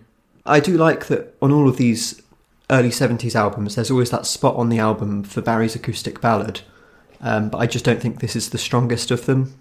Like Castles in the Air, I've given Where Is Your Sister a 6. Yeah, well, I, I've dropped down to a six for this one. I've got this down as probably one of my weakest on the on the LP, to be honest with you. So In the Life in a Tin Can episode, we looked at the cover of Summer Ends, and I would rather have had Summer Ends in place of this. Talking of covers, I've never ever seen anywhere where there was a, ideas for a cover for this LP. There's there's the masters going round and things, and it was going to be released, but where the cover uh, they hadn't got as far as the cover, But then, how do you represent a kick in the head or a kick in the pants? and there's no real titles from these songs that that would you could put as a LP, is there? I think Losers and Lovers. It typifies the mood of the album. Yeah, Who'll be the mourners? You will, and I. I don't know whether you've noticed it, but the guitar when when when Barrett Barry's playing it does remind me slightly of "Here Comes the Sun" from Abbey Road. You know that sort of gentle playing and things, and they're both quite similar. You know, pretty songs. And, And looking at this as a soft acoustic Barry ballad, I've gone through the last five albums and I've picked out Barry's soft acoustic ballads. And so I'll list them through. We've had from two years on onwards, we've had Tell Me Why, The Greatest Man in the World, I Can Bring Love, South Dakota Morning, and Where Is Your Sister? How would you rank those five songs? Well, where is your sister? Probably at the, at the bottom, So we've had Tell Me Why from two years on, and probably near the bottom as well. Greatest Man in the World, Higher up, I Can Bring Love, top, South Dakota Morning, probably. I can bring love, greatest man, South Dakota. You see, this is terrible, isn't it? Because we, I did the podcast for, for that one, and, and the tune to tell me why doesn't come into my head straight away. I don't think you were very appreciative of it. No, so I think it might have been. I might have gone then with "Where Is Your Sister?" Then tell me why. I think. Yeah. But it goes to show that these songs are so second nature to Barry that it's kind of intuitive for him to put one out on every album. This is the result of it. And they're always really lovely. I wasn't so keen on Tell Me Why, but it's still a really nice little song. And Where Is Your Sister? Whilst I agree with you that it might be the weakest on the album, it's still. Well, we've given it a six, haven't we? So it's still above average. Yeah.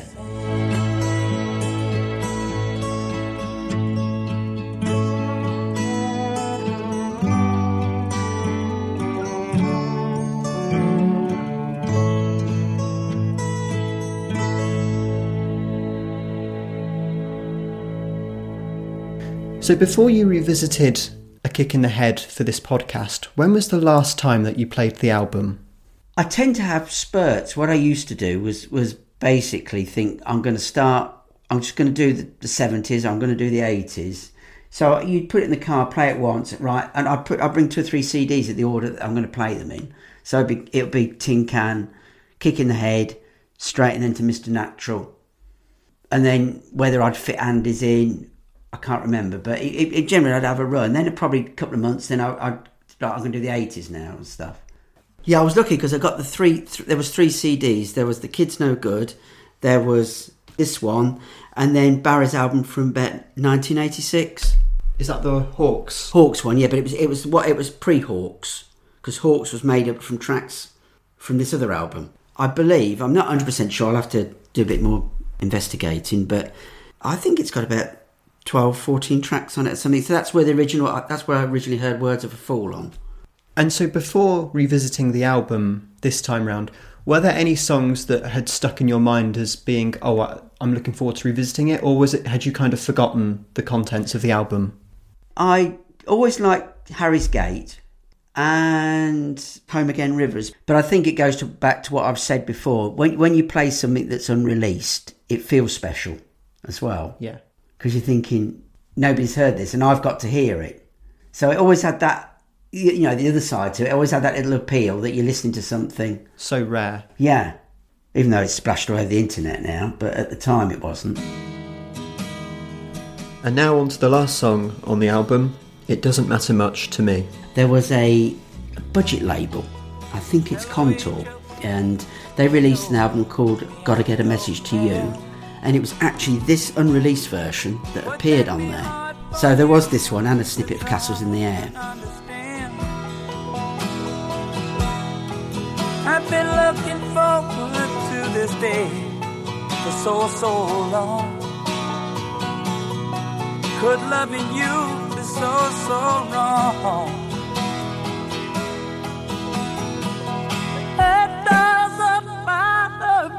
To me.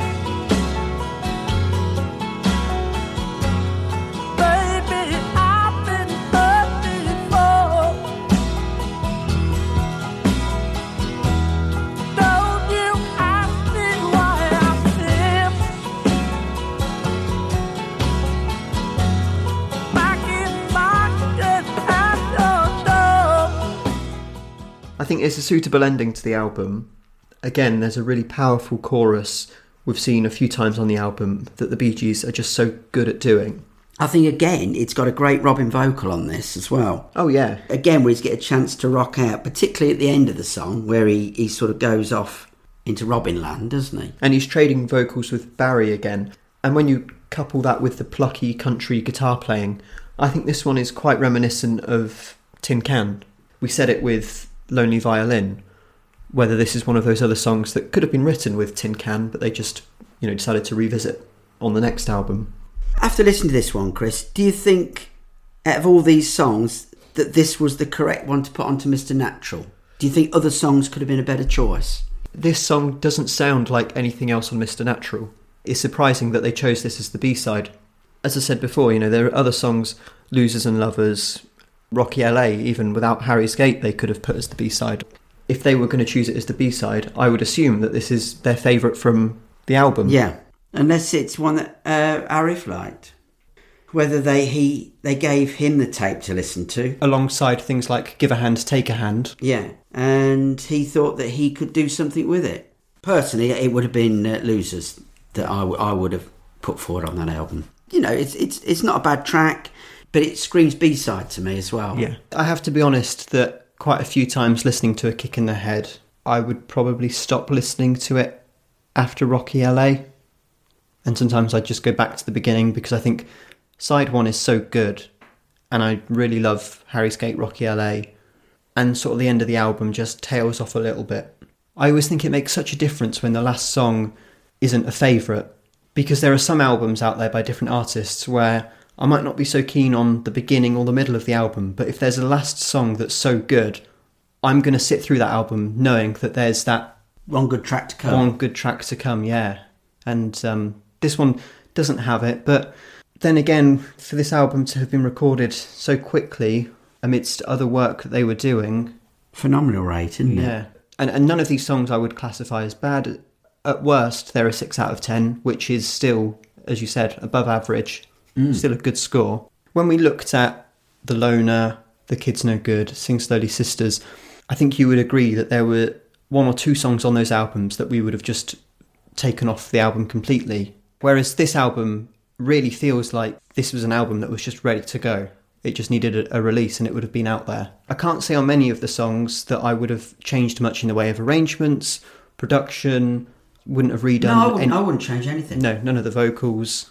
The only songs that I'm not so keen on, like it doesn't matter much to me, is just personal and subjective. And you find that on a, on a released album, so Yeah. it's no different, is it? But do you think this is, from the songs that we've looked at, is this the right choice for an album closer? Is there anything else that you would have closed off a kick in the head with? You possibly could have swapped this one with Castles in the Air and go out with Yeah. Castles in the Air. Because that ELO style orchestral ending, it would It be a nice it- way to end the album. Yeah, quite happy with side one.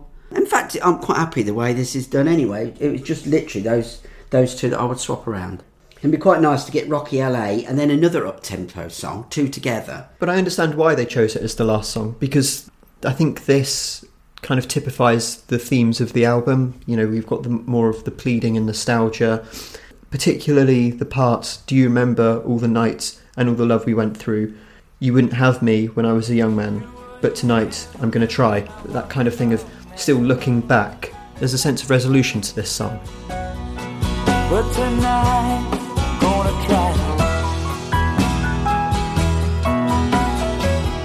It doesn't matter much to me. Oh, baby, I've been hurt before. On the Tales of Brother Gibb, the version they play is from the uh, 74. But it's quite interesting. There's a quote from Barry. He's got record plant again. Good performance from Robin, not a very good song. So if you're saying not a very good song, why did they try it out twice? I think it's hindsight. At the time, I'm sure Barry very much favoured it as well, but because it was associated then with a single from the following album that didn't perform well, as you've said before, if a song doesn't chart well, Barry tends to ignore it. Yeah. And so this this song has suffered that fate. But looking back to previous album closers with Walking Back to Waterloo, Sweet Song of Summer, Method to My Madness, which I rated all of those songs really highly, I think then to get It Doesn't Matter Much to Me, I don't dislike it, but I just don't think it's in the same league. No. It is good to hear Robin, you know, rocking it out again, which I, I think makes the album a little bit more diverse. But saying that, Chris, it, it's got a really great string arrangement in the background. Again, it's what we were saying before about Haskell's ability to underlie, I think, the more emotive hmm. songs and the ballads with just the right, appropriate, and complementing arrangements that just really help to uplift what the song, what the message of the song is saying. Yeah, and Robin really goes through it at the end of the song as Oh, well, yeah. doesn't he? So.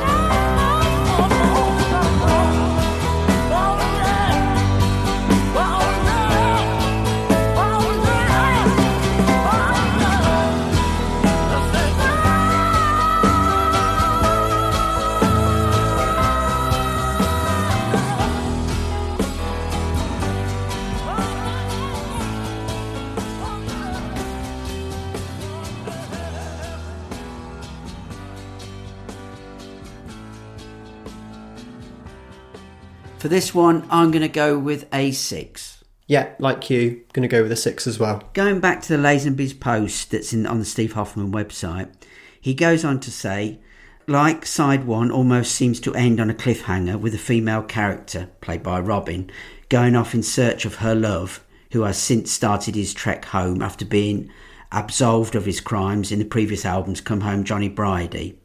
We get we then get a four song break, but it doesn't matter much to me. It's her knocking on his door and the two of them being reunited. Yeah, I never read into it that much. No, I didn't.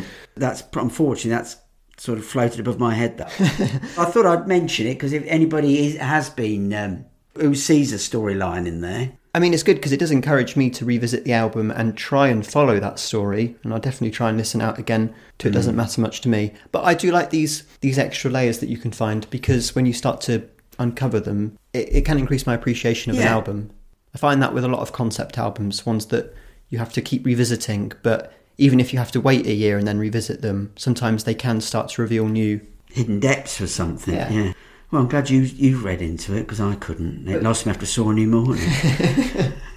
But talking of the Steve Hoffman forums, I do recommend them if any anyone hasn't visited that website because there's discussion on all types of music, and we refer to it quite a lot for preparation for these Bee Gees podcasts.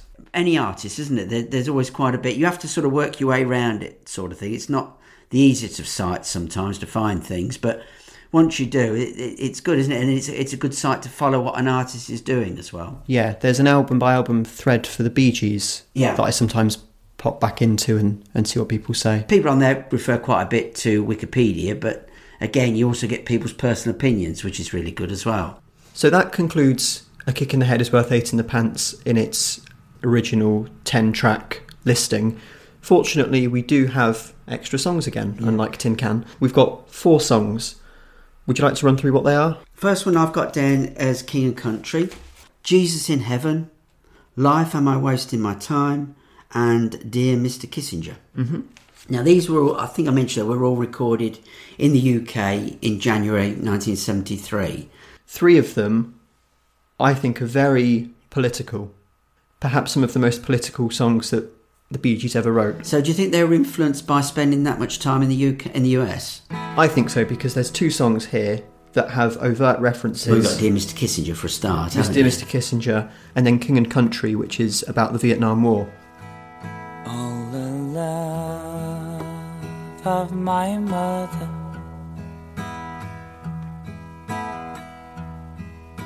I offer to you.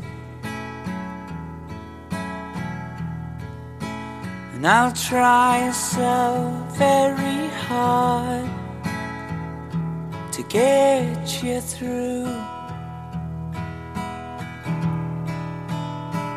If I lay down my life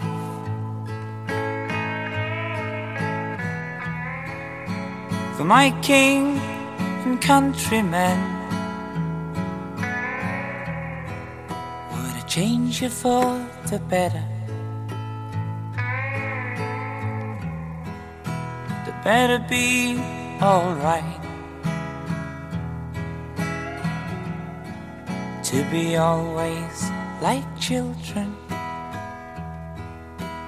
afraid of the night. So we'll start with King and Country, and I've got a quotation from Barry from the Tales of the Brothers Gibb box set, and he says, This came out of one of my solo sessions. I think it's about Vietnam, too long and too slow. Well, he says it's one of his songs. This is BRM. Yeah. Well, funny if you reading that because that is what I've put in my notes. I've put here. I sort of like this one. It seems a bit slow. It really reminds me of the acoustic ballad King Cathy from the Fan Club EP.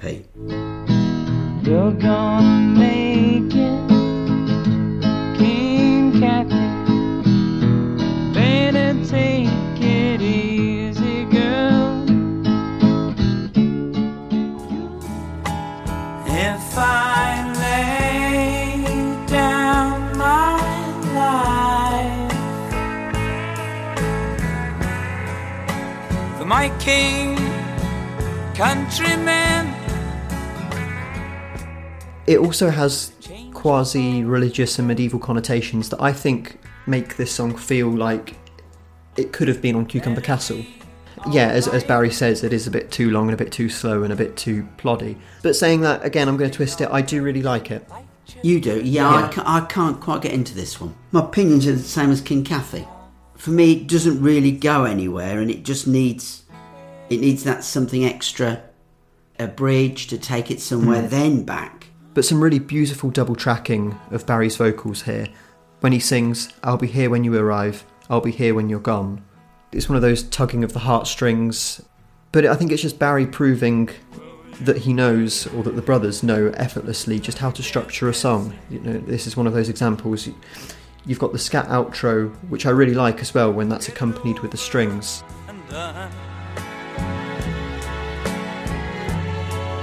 I was here when you arrived.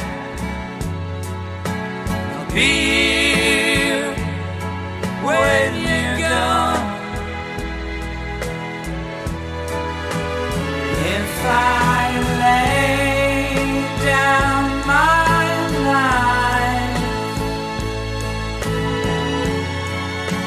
for my king. I think it's a really nice, nice song, but it doesn't suit a kick in the head. I, I wouldn't put this near it, and, and being a B side is, is the right place. Well, I, I disagree about being a B side. I've got an opinion about these four songs. I think that they should have been released as an EP because they're all of a piece, they're all of a theme. Whether it's a bit of a fan divide of this one, I'm not sure because from the last podcast, I think you read out Tim Roxburgh's what ones he likes, and I think this was one of them. Yeah, it was. Yeah, I, I do like this one quite a lot. I remember listening to it on the Tales, and, and then I think, oh gosh, this is long. and, and I must, and I've never really looked forward to it coming on. It, I, I don't often skip, but this one I would would skip. Okay. I don't know whether it's me or not, um, Chris, but at 4:38 on this, when he's doing the der der der bits, I always want to go into the beginning uh, or a part of Mr. Natural. You know, the when I walk in the is it when I walk in the rain? Uh huh. Yeah. You you listen, and, and, and every time I hear it, I always want to burst into that part of Mr. Natural.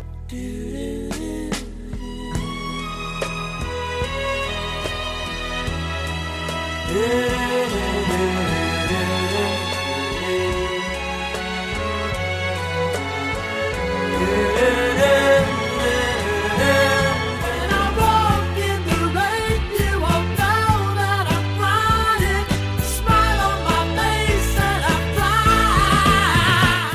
You probably need to slow the uh, Mr. Natural part down, but I think it fits in quite well. Do you think subconsciously that's got anything to do with the fact that Mr. Natural comes after King and Country on Tales from the Brothers Gibb? Possibly.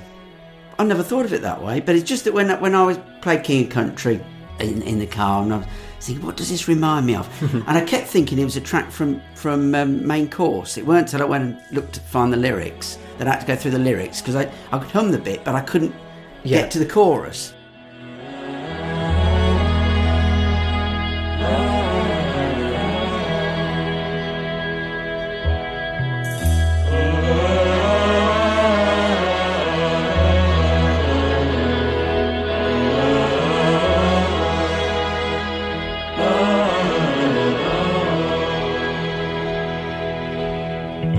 Jesus in heaven, can us? We are dying, only trying to survive.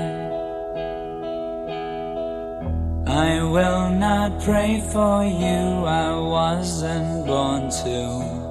I'm only trying to survive. Next up, we have Jesus in Heaven. And like King and Country, this song really takes the religious analogies. There's a song from 1964 that Barry wrote called One Road, and that's got very overt religious connotations. All right, you've been listening to the Australian years, have you? Might be a preview of what's to come. Yeah, well, I- funny enough, on this one, I've put the backing reminds me of every Christian. yeah, now this is one of the songs from this period where I think you can really hear Maurice. I've put on mine here. Is that Morris on the chorus? I think so. Yeah, he's he's definitely taking the lower half of the register. That is, de- I'm I'm certain that that's him. It's quite nice to hear them all singing that lower register as well, Yeah. which we don't get to hear that often. Jesus in heaven,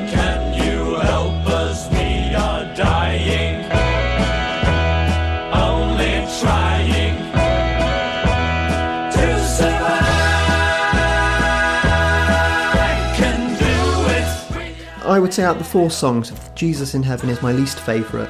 But there are certain track listings of A Kick in the Head where Jesus in Heaven is sequenced next to Castles in the Air.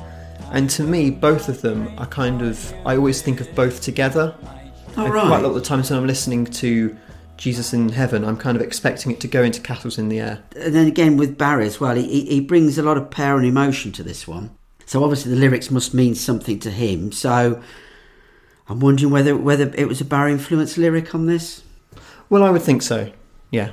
There's one part I like, Chris, as well, is when Barry sings the word survive. At the beginning, it's it's quite deep, and and then gradually throughout the song, it gets higher and higher until they all come in on the chorus on the survive bit, which I think the word survive goes against what the lyrics seem to be about. I don't, you know, Jesus, we are dying. You know, can somebody help us? And then it's like trying to, you know, we are trying to survive. It's like the classical music thing of the note starting quite minor, but then but then resolving to a much Yeah. more major lift. Yeah, and I and I think it's whether it's lyrics are quite deep, and that's why they sing in a lower register because obviously to get the feel of the song, at the end they're they're all coming and try and, and it lightens the mood up. Yeah. What I was saying about this song being placed next to Castles in the Air on certain bootlegs fits, I think, because you've got King and Country, which is a song about war. So then to have this song about heaven and then to end with it going into Castles in the Air, I think just from a kind of lyrical point of view, it, it seems like a transition from Yeah. death to heaven to then a castle in the air. Now, you said about the vocals being quite reminiscent of every Christian lion hearted man, and we spoke about the lower register and the lower timbre of Maurice's voice. Kind of the last time that we hear that, because mid to late 70s, we, everything's much more higher register. Oh, without doubt, yeah. Eh, You're probably right, Chris. Actually, I can't think on top of my head. I can't think. Because in later years, Maurice's voice naturally deepens again. Yeah, even on songs like Wildflower. Yeah. from Living Eyes. But no, I, I agree with you, Chris. It, it, I don't think this type of vocal arrangement we, we we don't get again. We might surprise ourselves, but I don't think we do.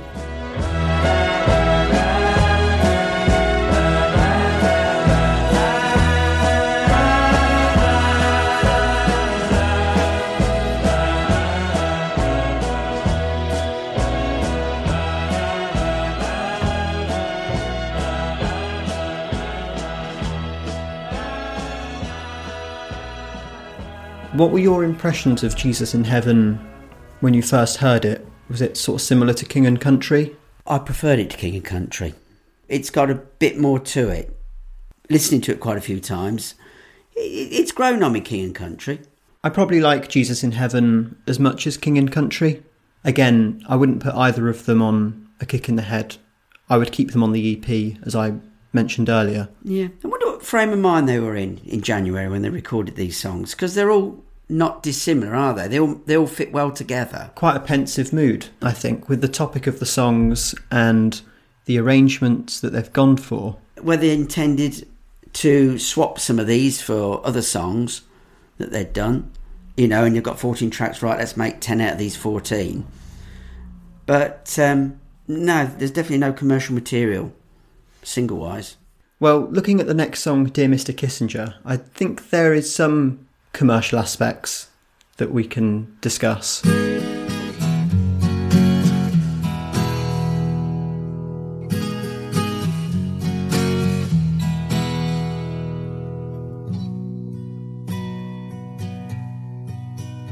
In a world that's ever changing, why can't we? What happened to that word democracy?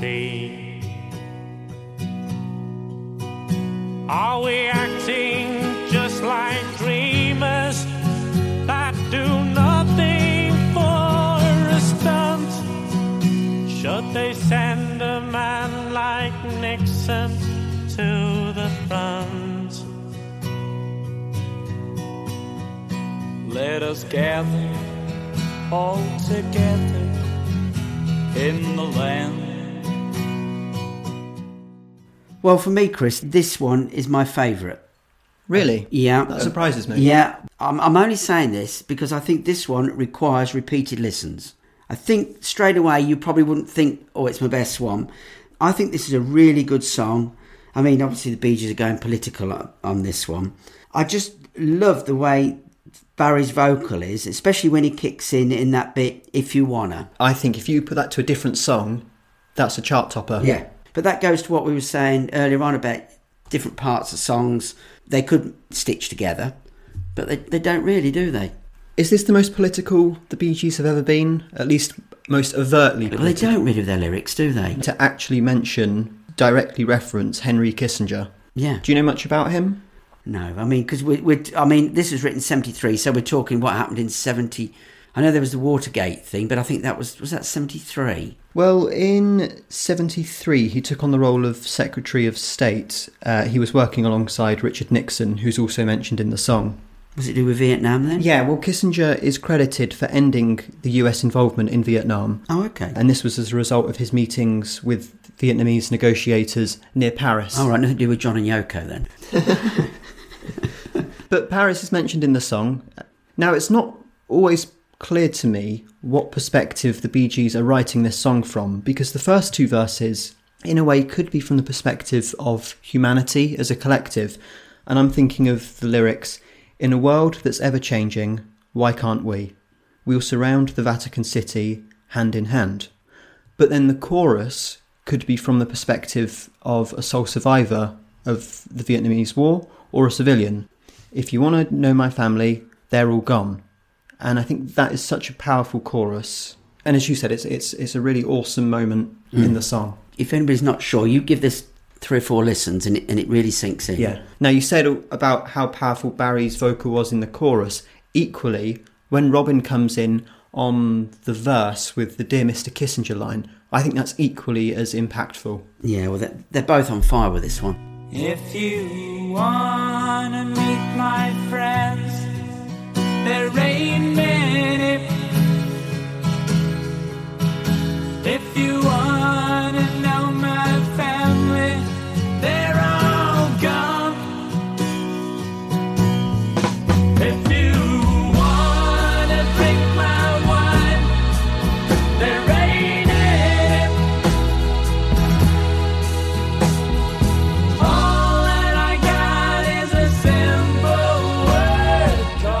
So, out of these four songs, Chris, this is the one I would put in a kick. But then, Dear Mr. Kissinger, with what it's about and the whole American uh, context of the song, would have fitted perfectly on Tin Can.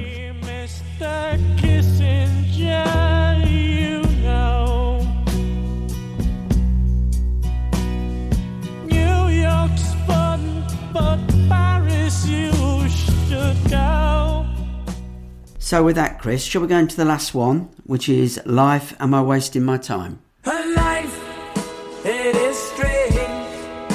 It gets good, it gets bad.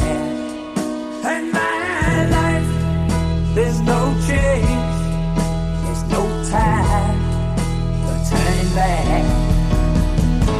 Why do I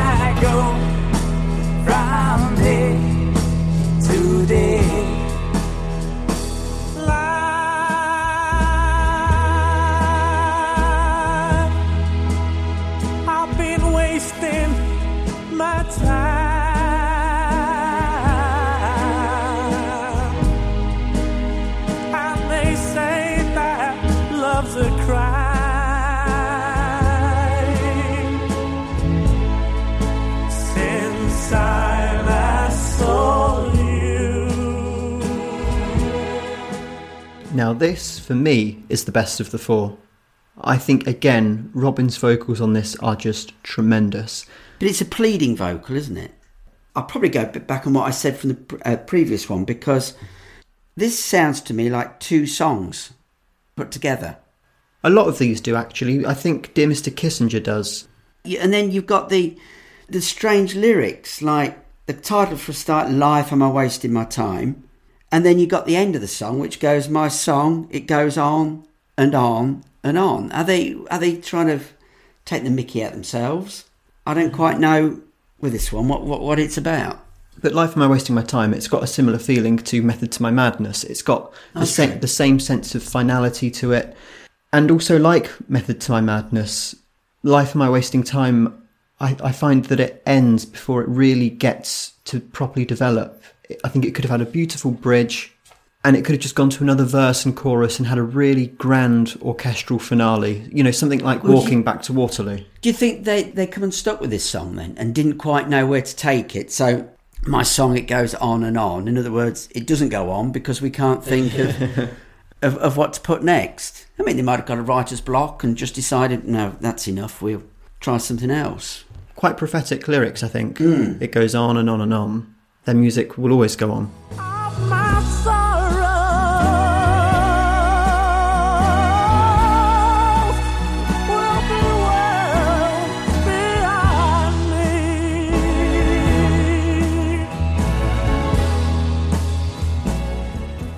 These four songs were recorded in London. Was it still with Jimmie Haskell? No, no, he obviously must have stayed in LA because these were all done by the Bee Gees themselves. So it seemed like they just they needed to go in the studio and um, put these down. Was that one of the first times then? Yeah, it must, it must have been. They're producing themselves? Yeah. And according to Joseph Brennan's notes, uh, it's got orchestra arrangements by unknown engineer, Right, okay. but it's just got producer Barry, Robin, and Maurice. Produced January 73. And also, Chris, along with these other four, the Bee Gees went back into the studio in July 73. They produced this one track, and it's called You're My Heaven. This exists on an eight track master, and it's got written on it demo for a possible single. So, whether they hoped that might produce the hit single, if they felt that was good, obviously, then they could compile probably an album with all these tracks. I don't think it's ever been bootlegged. So, I think that was just tried out, tested, put back in the locker, and um, Right, I'll try to get my head around it. So, January 73, they're just about to release Life in a Tin Can, three months after Whom It May Concern. They've got another album, A Kick in the Head, already in the can, and they're already thinking about a third album. Well, I think they're already thinking about a single. I suppose if you put Tin Can when it was released, you're probably looking this album released the end of 73, beginning of 74. So I'd have thought they went in, as I say, 73. If they went in July 73, I think September they went to Japan to tour, didn't they? Yeah. 73. So yeah, so uh, whether they thought it didn't work out and then back in the studio at the end of 73. I think we talked about Japan concert in the previous podcast. Would it have been great if they'd have tried one or two of these songs from Kick just to see what the audience reaction would have been? Losers and Lovers or something? Let's just throw one in that nobody's heard. Just see whether they get a good reaction. Got nothing to lose, had they? And and the same with what I said before about Best of Bee Gees Volume 2. If you're going to put songs from Idea or Horizontal, why not chuck one or two of these songs on there as well? Get people to buy it. Here's a couple of new tracks. Yeah. Whether whether that was the thinking in 72, 73, I mean, it would be now, but whether it would have been 50 years ago, I, I don't know. At the time, do you remember going into record shops? Was it commonplace to see records with stickers or labels saying includes an extra song? Was that a thing back then? I, I can't hand on heart remember because you go by record shops and literally the window would be full of albums and obviously the latest releases would be a big display and I suppose sometimes the marketing people would give the record shops posters and cutouts to put in the window. But no, regarding your question, Chris, I don't remember stickers all over the place. No. As you said, they could have slipped in these songs live. And if you've got a song as good as Losers and Lovers that transposes so well, I think, to a live audience. Oh wow, yeah, it would have done, wouldn't it? Especially near the end.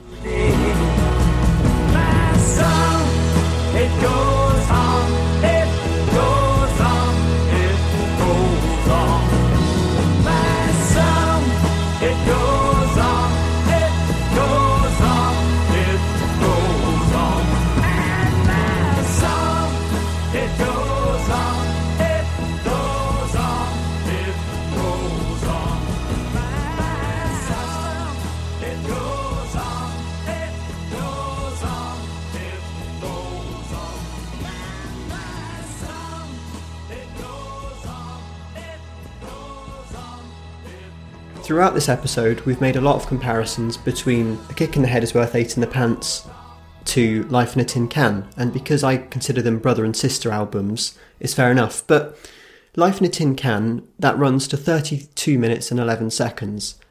How long do you think A Kick in the Head is Worth Eight in the Pants in the 10 track listing? Well, we know that Wouldn't I Be Someone is long, and it's only 10 tracks. But I, I would say some are not so long as you think they are. So I, I would think probably 40. 36 minutes. Wow, so there's only four minutes four minutes difference then. It feels like a longer album. Yeah, because you get more variety, aren't you? Yeah. It's split up over 10 tracks as opposed to eight. And I always think things like that because you get you get like albums with with uh, three tracks on one side, and it's still 17 minutes, but it feels shorter because you you you're only used to hearing three different songs on it. And it shows that there was space for those four songs from Oh yeah. January 73 if they wanted them on there. But I'm I'm happy with the 10 track Yes, I am. album as it is, leaving it as it is. There's also a post by Tim Neely on the Steve Hoffman forum regarding the mystery surrounding this album not being released. The story goes that R- RSO decided not to release this album, but it may not be the case after all. In August 1973, the Bee Gees were in the States to record several hosting stints on the Midnight Special. There they met Billboard writer Nat Freeland, who interviewed them for an article, but he wanted to focus more on the group's failures rather than the successes. So it included this little tidbit. They have apparently reached a final decision to junk their last album, Master, a six month project which no longer satisfies them. Barry says we could remix it and some of the cuts to more our liking. But if we feel the music doesn't represent what we are capable of today, it makes more sense to us to go on to another project. The record companies aren't too happy at this decision, of course, but they're not pushing us. And do you think that the version of It Doesn't Matter Much to Me that's on the B side of Mr. Natural is an example of one of those remixes that they could have tried out Yes, I think it could be. to try and satisfy their needs? And it didn't, which is then why it only ended up as a single B side. Yeah, because this was in August 73. Well, literally in, in a few months' time, they, were- they were already starting to lay tracks down for Mr. Natural. Yeah, but it's interesting that the common story has been that RSO or Stigwood cancelled the release, but actually that the Bee Gees themselves were dissatisfied. From an artistic point of view, does it sound better if the artist cancels it as opposed to the label and the manager? And if it was the Bee Gees who cancelled the album because they were dissatisfied with it, is that only because of the, you know, the, the, the poor reaction No, to, I think so. to Wouldn't the, I Be to the Someone? singles, yeah.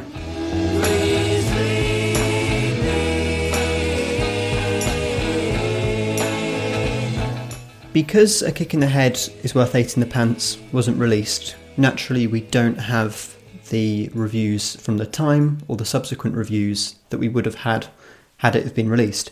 But I did find a few thoughts. In the Ultimate Biography, A Kick in the Head is described as a much stronger album than Life in a Tin Can, because it mostly avoids the worst excesses of overblown arrangements and repeated verses, as if the Bee Gees were now in command of this kind of material. The care taken with the recordings and the genuine emotion in the vocals belie any claims that this was an ineffectual piece of work. And then on All Music, Richie Unterberger says, It's not one of the Bee Gees' major works, but it's not too obvious why they decided to withhold it from the public. These are amiable, tuneful songs in the group's usual, mildly bittersweet, introspective early style, though perhaps the production was a little too lushly laid back for its own good. I agree and disagree with points of Both of both them, of yeah. them. I think the main takeaway is that, well, they, they both seem to think that it's an improvement, I think, on Life Well, most people do. I think even Joseph Brennan. Yeah, I, I didn't dislike the production on. No, I think it was just it was just a little bit more sparse on Tin Can, wasn't it, to what we were used to? Yeah, and as we've said, Haskell works so well with the ballads, and because ballads were such a big part of this time frame for the Bee Gees, that to have someone who really knows what they're doing with a ballad and can really arrange them And so well them, yeah. and enhance them, that naturally it's such a perfect fit. You get songs like Home Again Rivers that I was praising because it just works so well. Yeah. Counting through our scores from what we rated every song on the album, my overall score was a 7.4. And mine was a 7.3. Yeah, the only difference there was that I rated Home Again Rivers a 10, you rated it an 8, but then you rated Castles in the Air a 7, and I gave it a 6. But yeah, a a- around 7.5 mark is It's really good, yeah. really good for this album. And then going through the survey that I put out and the results for that. So, going through the album from lowest to highest, what do you think was the lowest rated song? Where is your sister? No, it's quite a surprising one actually. It doesn't matter much to me. No, Oh, uh, uh, a lady violin. I'm going to go through all 10 in there, aren't so it was Rocky LA came at the bottom with a 6.8. The scores were all really close to each other. In eighth place was Home Again Rivers, 6.9. In joint seventh place was Harry's Gate and Where Is Your Sister with a 7.1. In sixth place, Losers and Lovers, 7.7. Fifth place, Castles in the Air with a 7.8. Fourth place, Elisa, 8.1. Then A Lonely Violin, 8.2. Second place, It Doesn't Matter Much to Me, 8.6. And at the top, Wouldn't I Be Someone, 8.7. Okay. Well, we're miles out then, aren't Yeah. we? But do you think that's got anything to do with Wouldn't I Be Someone and It Doesn't Matter Much to Me being from two singles? But they're on the box set singles. So they're the best known. Yeah. We had a lot of messages coming in about this album. On email, Daniel Navarro says some of these songs could have been included into the Life in a Tin Can album, or at least thought of as a continuation of that album. Castles in the Air, A Lonely Violin, Losers and Lovers, Wouldn't I Be Someone, and Elisa, I believe, fall into that category and are also the strongest tracks on the album. On It Doesn't Matter Much to Me, one could hear an early version of falsettos by Barry and Robin. Barry's falsetto is in the background and is reminiscent of the late 70s, while Robin just lets loose and closes the song into a frenzy. I also believe that an earlier song, Sun in My Morning, could have fit onto this album. And then on Twitter, David Fedor says, deservedly shelved. Also, had it not been outright rejected by their label, I think they would not have become the iconic band we know today. There would have been no impetus to change their sound, and they would have faded into obscurity. Which I thought was really fascinating. Yeah, We'd not picked up on that. If, No. if they'd have thought that this style was successful and liked, and if it was successful, would they have met with Arif Mardin? Would they have gone down R&B? Possibly not. But then this sparked a response. Salvador Compachia responded to David's comment saying, I disagree. The songs are very good, and Jimmie Haskell's fine arrangements add even more to them. I think it was their best album between 1970 and 1974. The rejection of the album did lead them to going in a different direction, which saved their career. But the album was good. And then Stephen DeLue says, I do believe the proposed album title was their best ever. It's also a fine example of their Pythonesque sense of humour. It's true. Over on Facebook, G. Brewer says, I love this album and cannot believe it is unreleased. To this day, Elisa, gorgeous. This song segues into a very vulnerable Wouldn't I Be Someone. The song has really deep feeling lyrics and a great melody. Harry's Gate has infectious melody and words, especially noting the years including 1965, etc. It makes me nostalgic for the year I was born. I also like Rocky LA, which is obviously about where the brothers have transferred themselves. I especially love Jesus in Heaven and Dear Mr. Kissinger. I cannot tell in the former if they are serious or mocking, but the tune is riveting. On the latter, I love the perspective of the current events represented in the song. Lastly, the title, referring to a kick in the head, is just too long. That being said, Mr. Gibb, please release a kick in the head is worth eight in the pants properly. We love these songs, they are amazing. Here, here. Here, here, yeah. And then Frode Apeland says, having ranked all of the Bee Gees albums myself, this album is far from the bottom of the list. It might not contain any big pop hits, but it has some beautiful songs. The single, Wouldn't I Be Someone, is a stunning song. Elisa is unique because it is the only song where all three brothers sing a solo part each. This is a pretty even album with many good songs. I know the Bee Gees said this album will never be released, but I would love it if the right owners would change their minds and give it an official release. The record is simply too good to be forgotten about. And then lastly, Elizabeth Reds says, When I saw that you'd be talking about a kick in the head in your upcoming episode, I listened to it again, as it had been quite a while since I last did so. It was a really pleasant reacquaintance, and the songs have grown even more on me. Wouldn't I Be Someone is, of course, such a beautiful classic and a strong single, but also some of the lesser known songs like A Lonely Violin, King and Country, Elisa, and the funky Rocky LA are great too. The wistful feeling of King and Country is beautiful in its simplicity, as is A Lonely Violin. It's a pity this was never published, as there are some really good songs on here. I hope they will release it at some point. I look forward to hearing your discussion and analysis of this unpublished album. I'm glad you're dedicating an episode to it. Me too, as well. Yeah. Well, we were never going to leave this stone unturned. No, definitely. I mean, like most of the reviewers, it, it, it opens your eyes up to tr- songs that you, you know you don't always, you know, you listen to, but not fully. When I first became familiar with this album, back in early 2019, you sent over to me a couple of CDs. There was A Kick in the Head and Barry's demos for Eyes That See in the Dark. And I played the Eyes That See in the Dark demos and, and loved it and, and played it on repeat for the next few months. But with A Kick in the Head, at that point, I knew Life in a Tin Can, but I wasn't that enamoured by it. So I played, I started playing Kick in the Head. I remember I got to about track five and thought, this isn't what I'm into, stopped playing it and never revisited it until preparation for this podcast. And, and it's a really strong album from them. And yeah, it is one of their best from the early 70s. Well, I, I was going to say it's between when they reunited together, and I'm going to call this the end of this early phase. Yeah. This is my favourite. In his email, Daniel Navarro said about some of the songs from A Kick in the Head being able to fit onto Life in a Tin Can. So, do you think you could compile a combination of Life in a Tin Can and Kick in the Head to get the ultimate album for 73? I think you could, but I, I think you are running a little bit low on up tempo stuff. But if I think if I was going to do what a twelve track yeah one, I'd probably go something like Saw a New Morning, and then I Don't Want to Be the One. I'll probably go into Losers and Lovers after that. Whether I keep it slightly up tempo, Harry's Gate, Rocky, L.A., and then a Lonely Violin. Side one, side two, Wouldn't I Be Someone, Elisa, Come Home Johnny, though I'm not 100% sure. Come Home Johnny, My Life Has Been a Song, South Dakota Morning, and Home Again Rivers.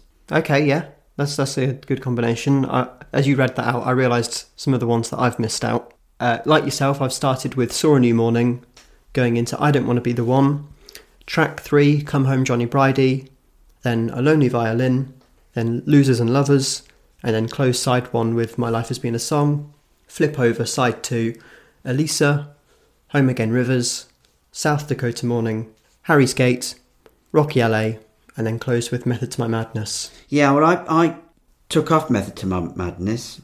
Um, I think that's why I swapped with the Lonely Violin.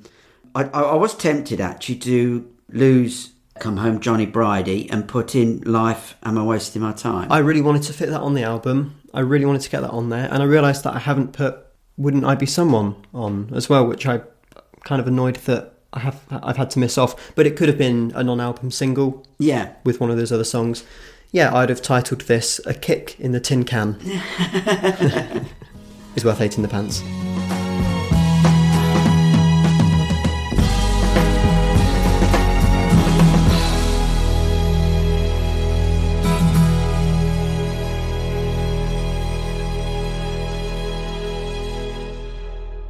That brings us to the end of this episode on A Kick in the Head is Worth Eight in the Pants. Well, for our next episode, like the Bee Gees in Harry's Gate went back to 58, we are going to travel the way back to 1959. And even travel 20 miles to Blueland because we've got some catch up work to do.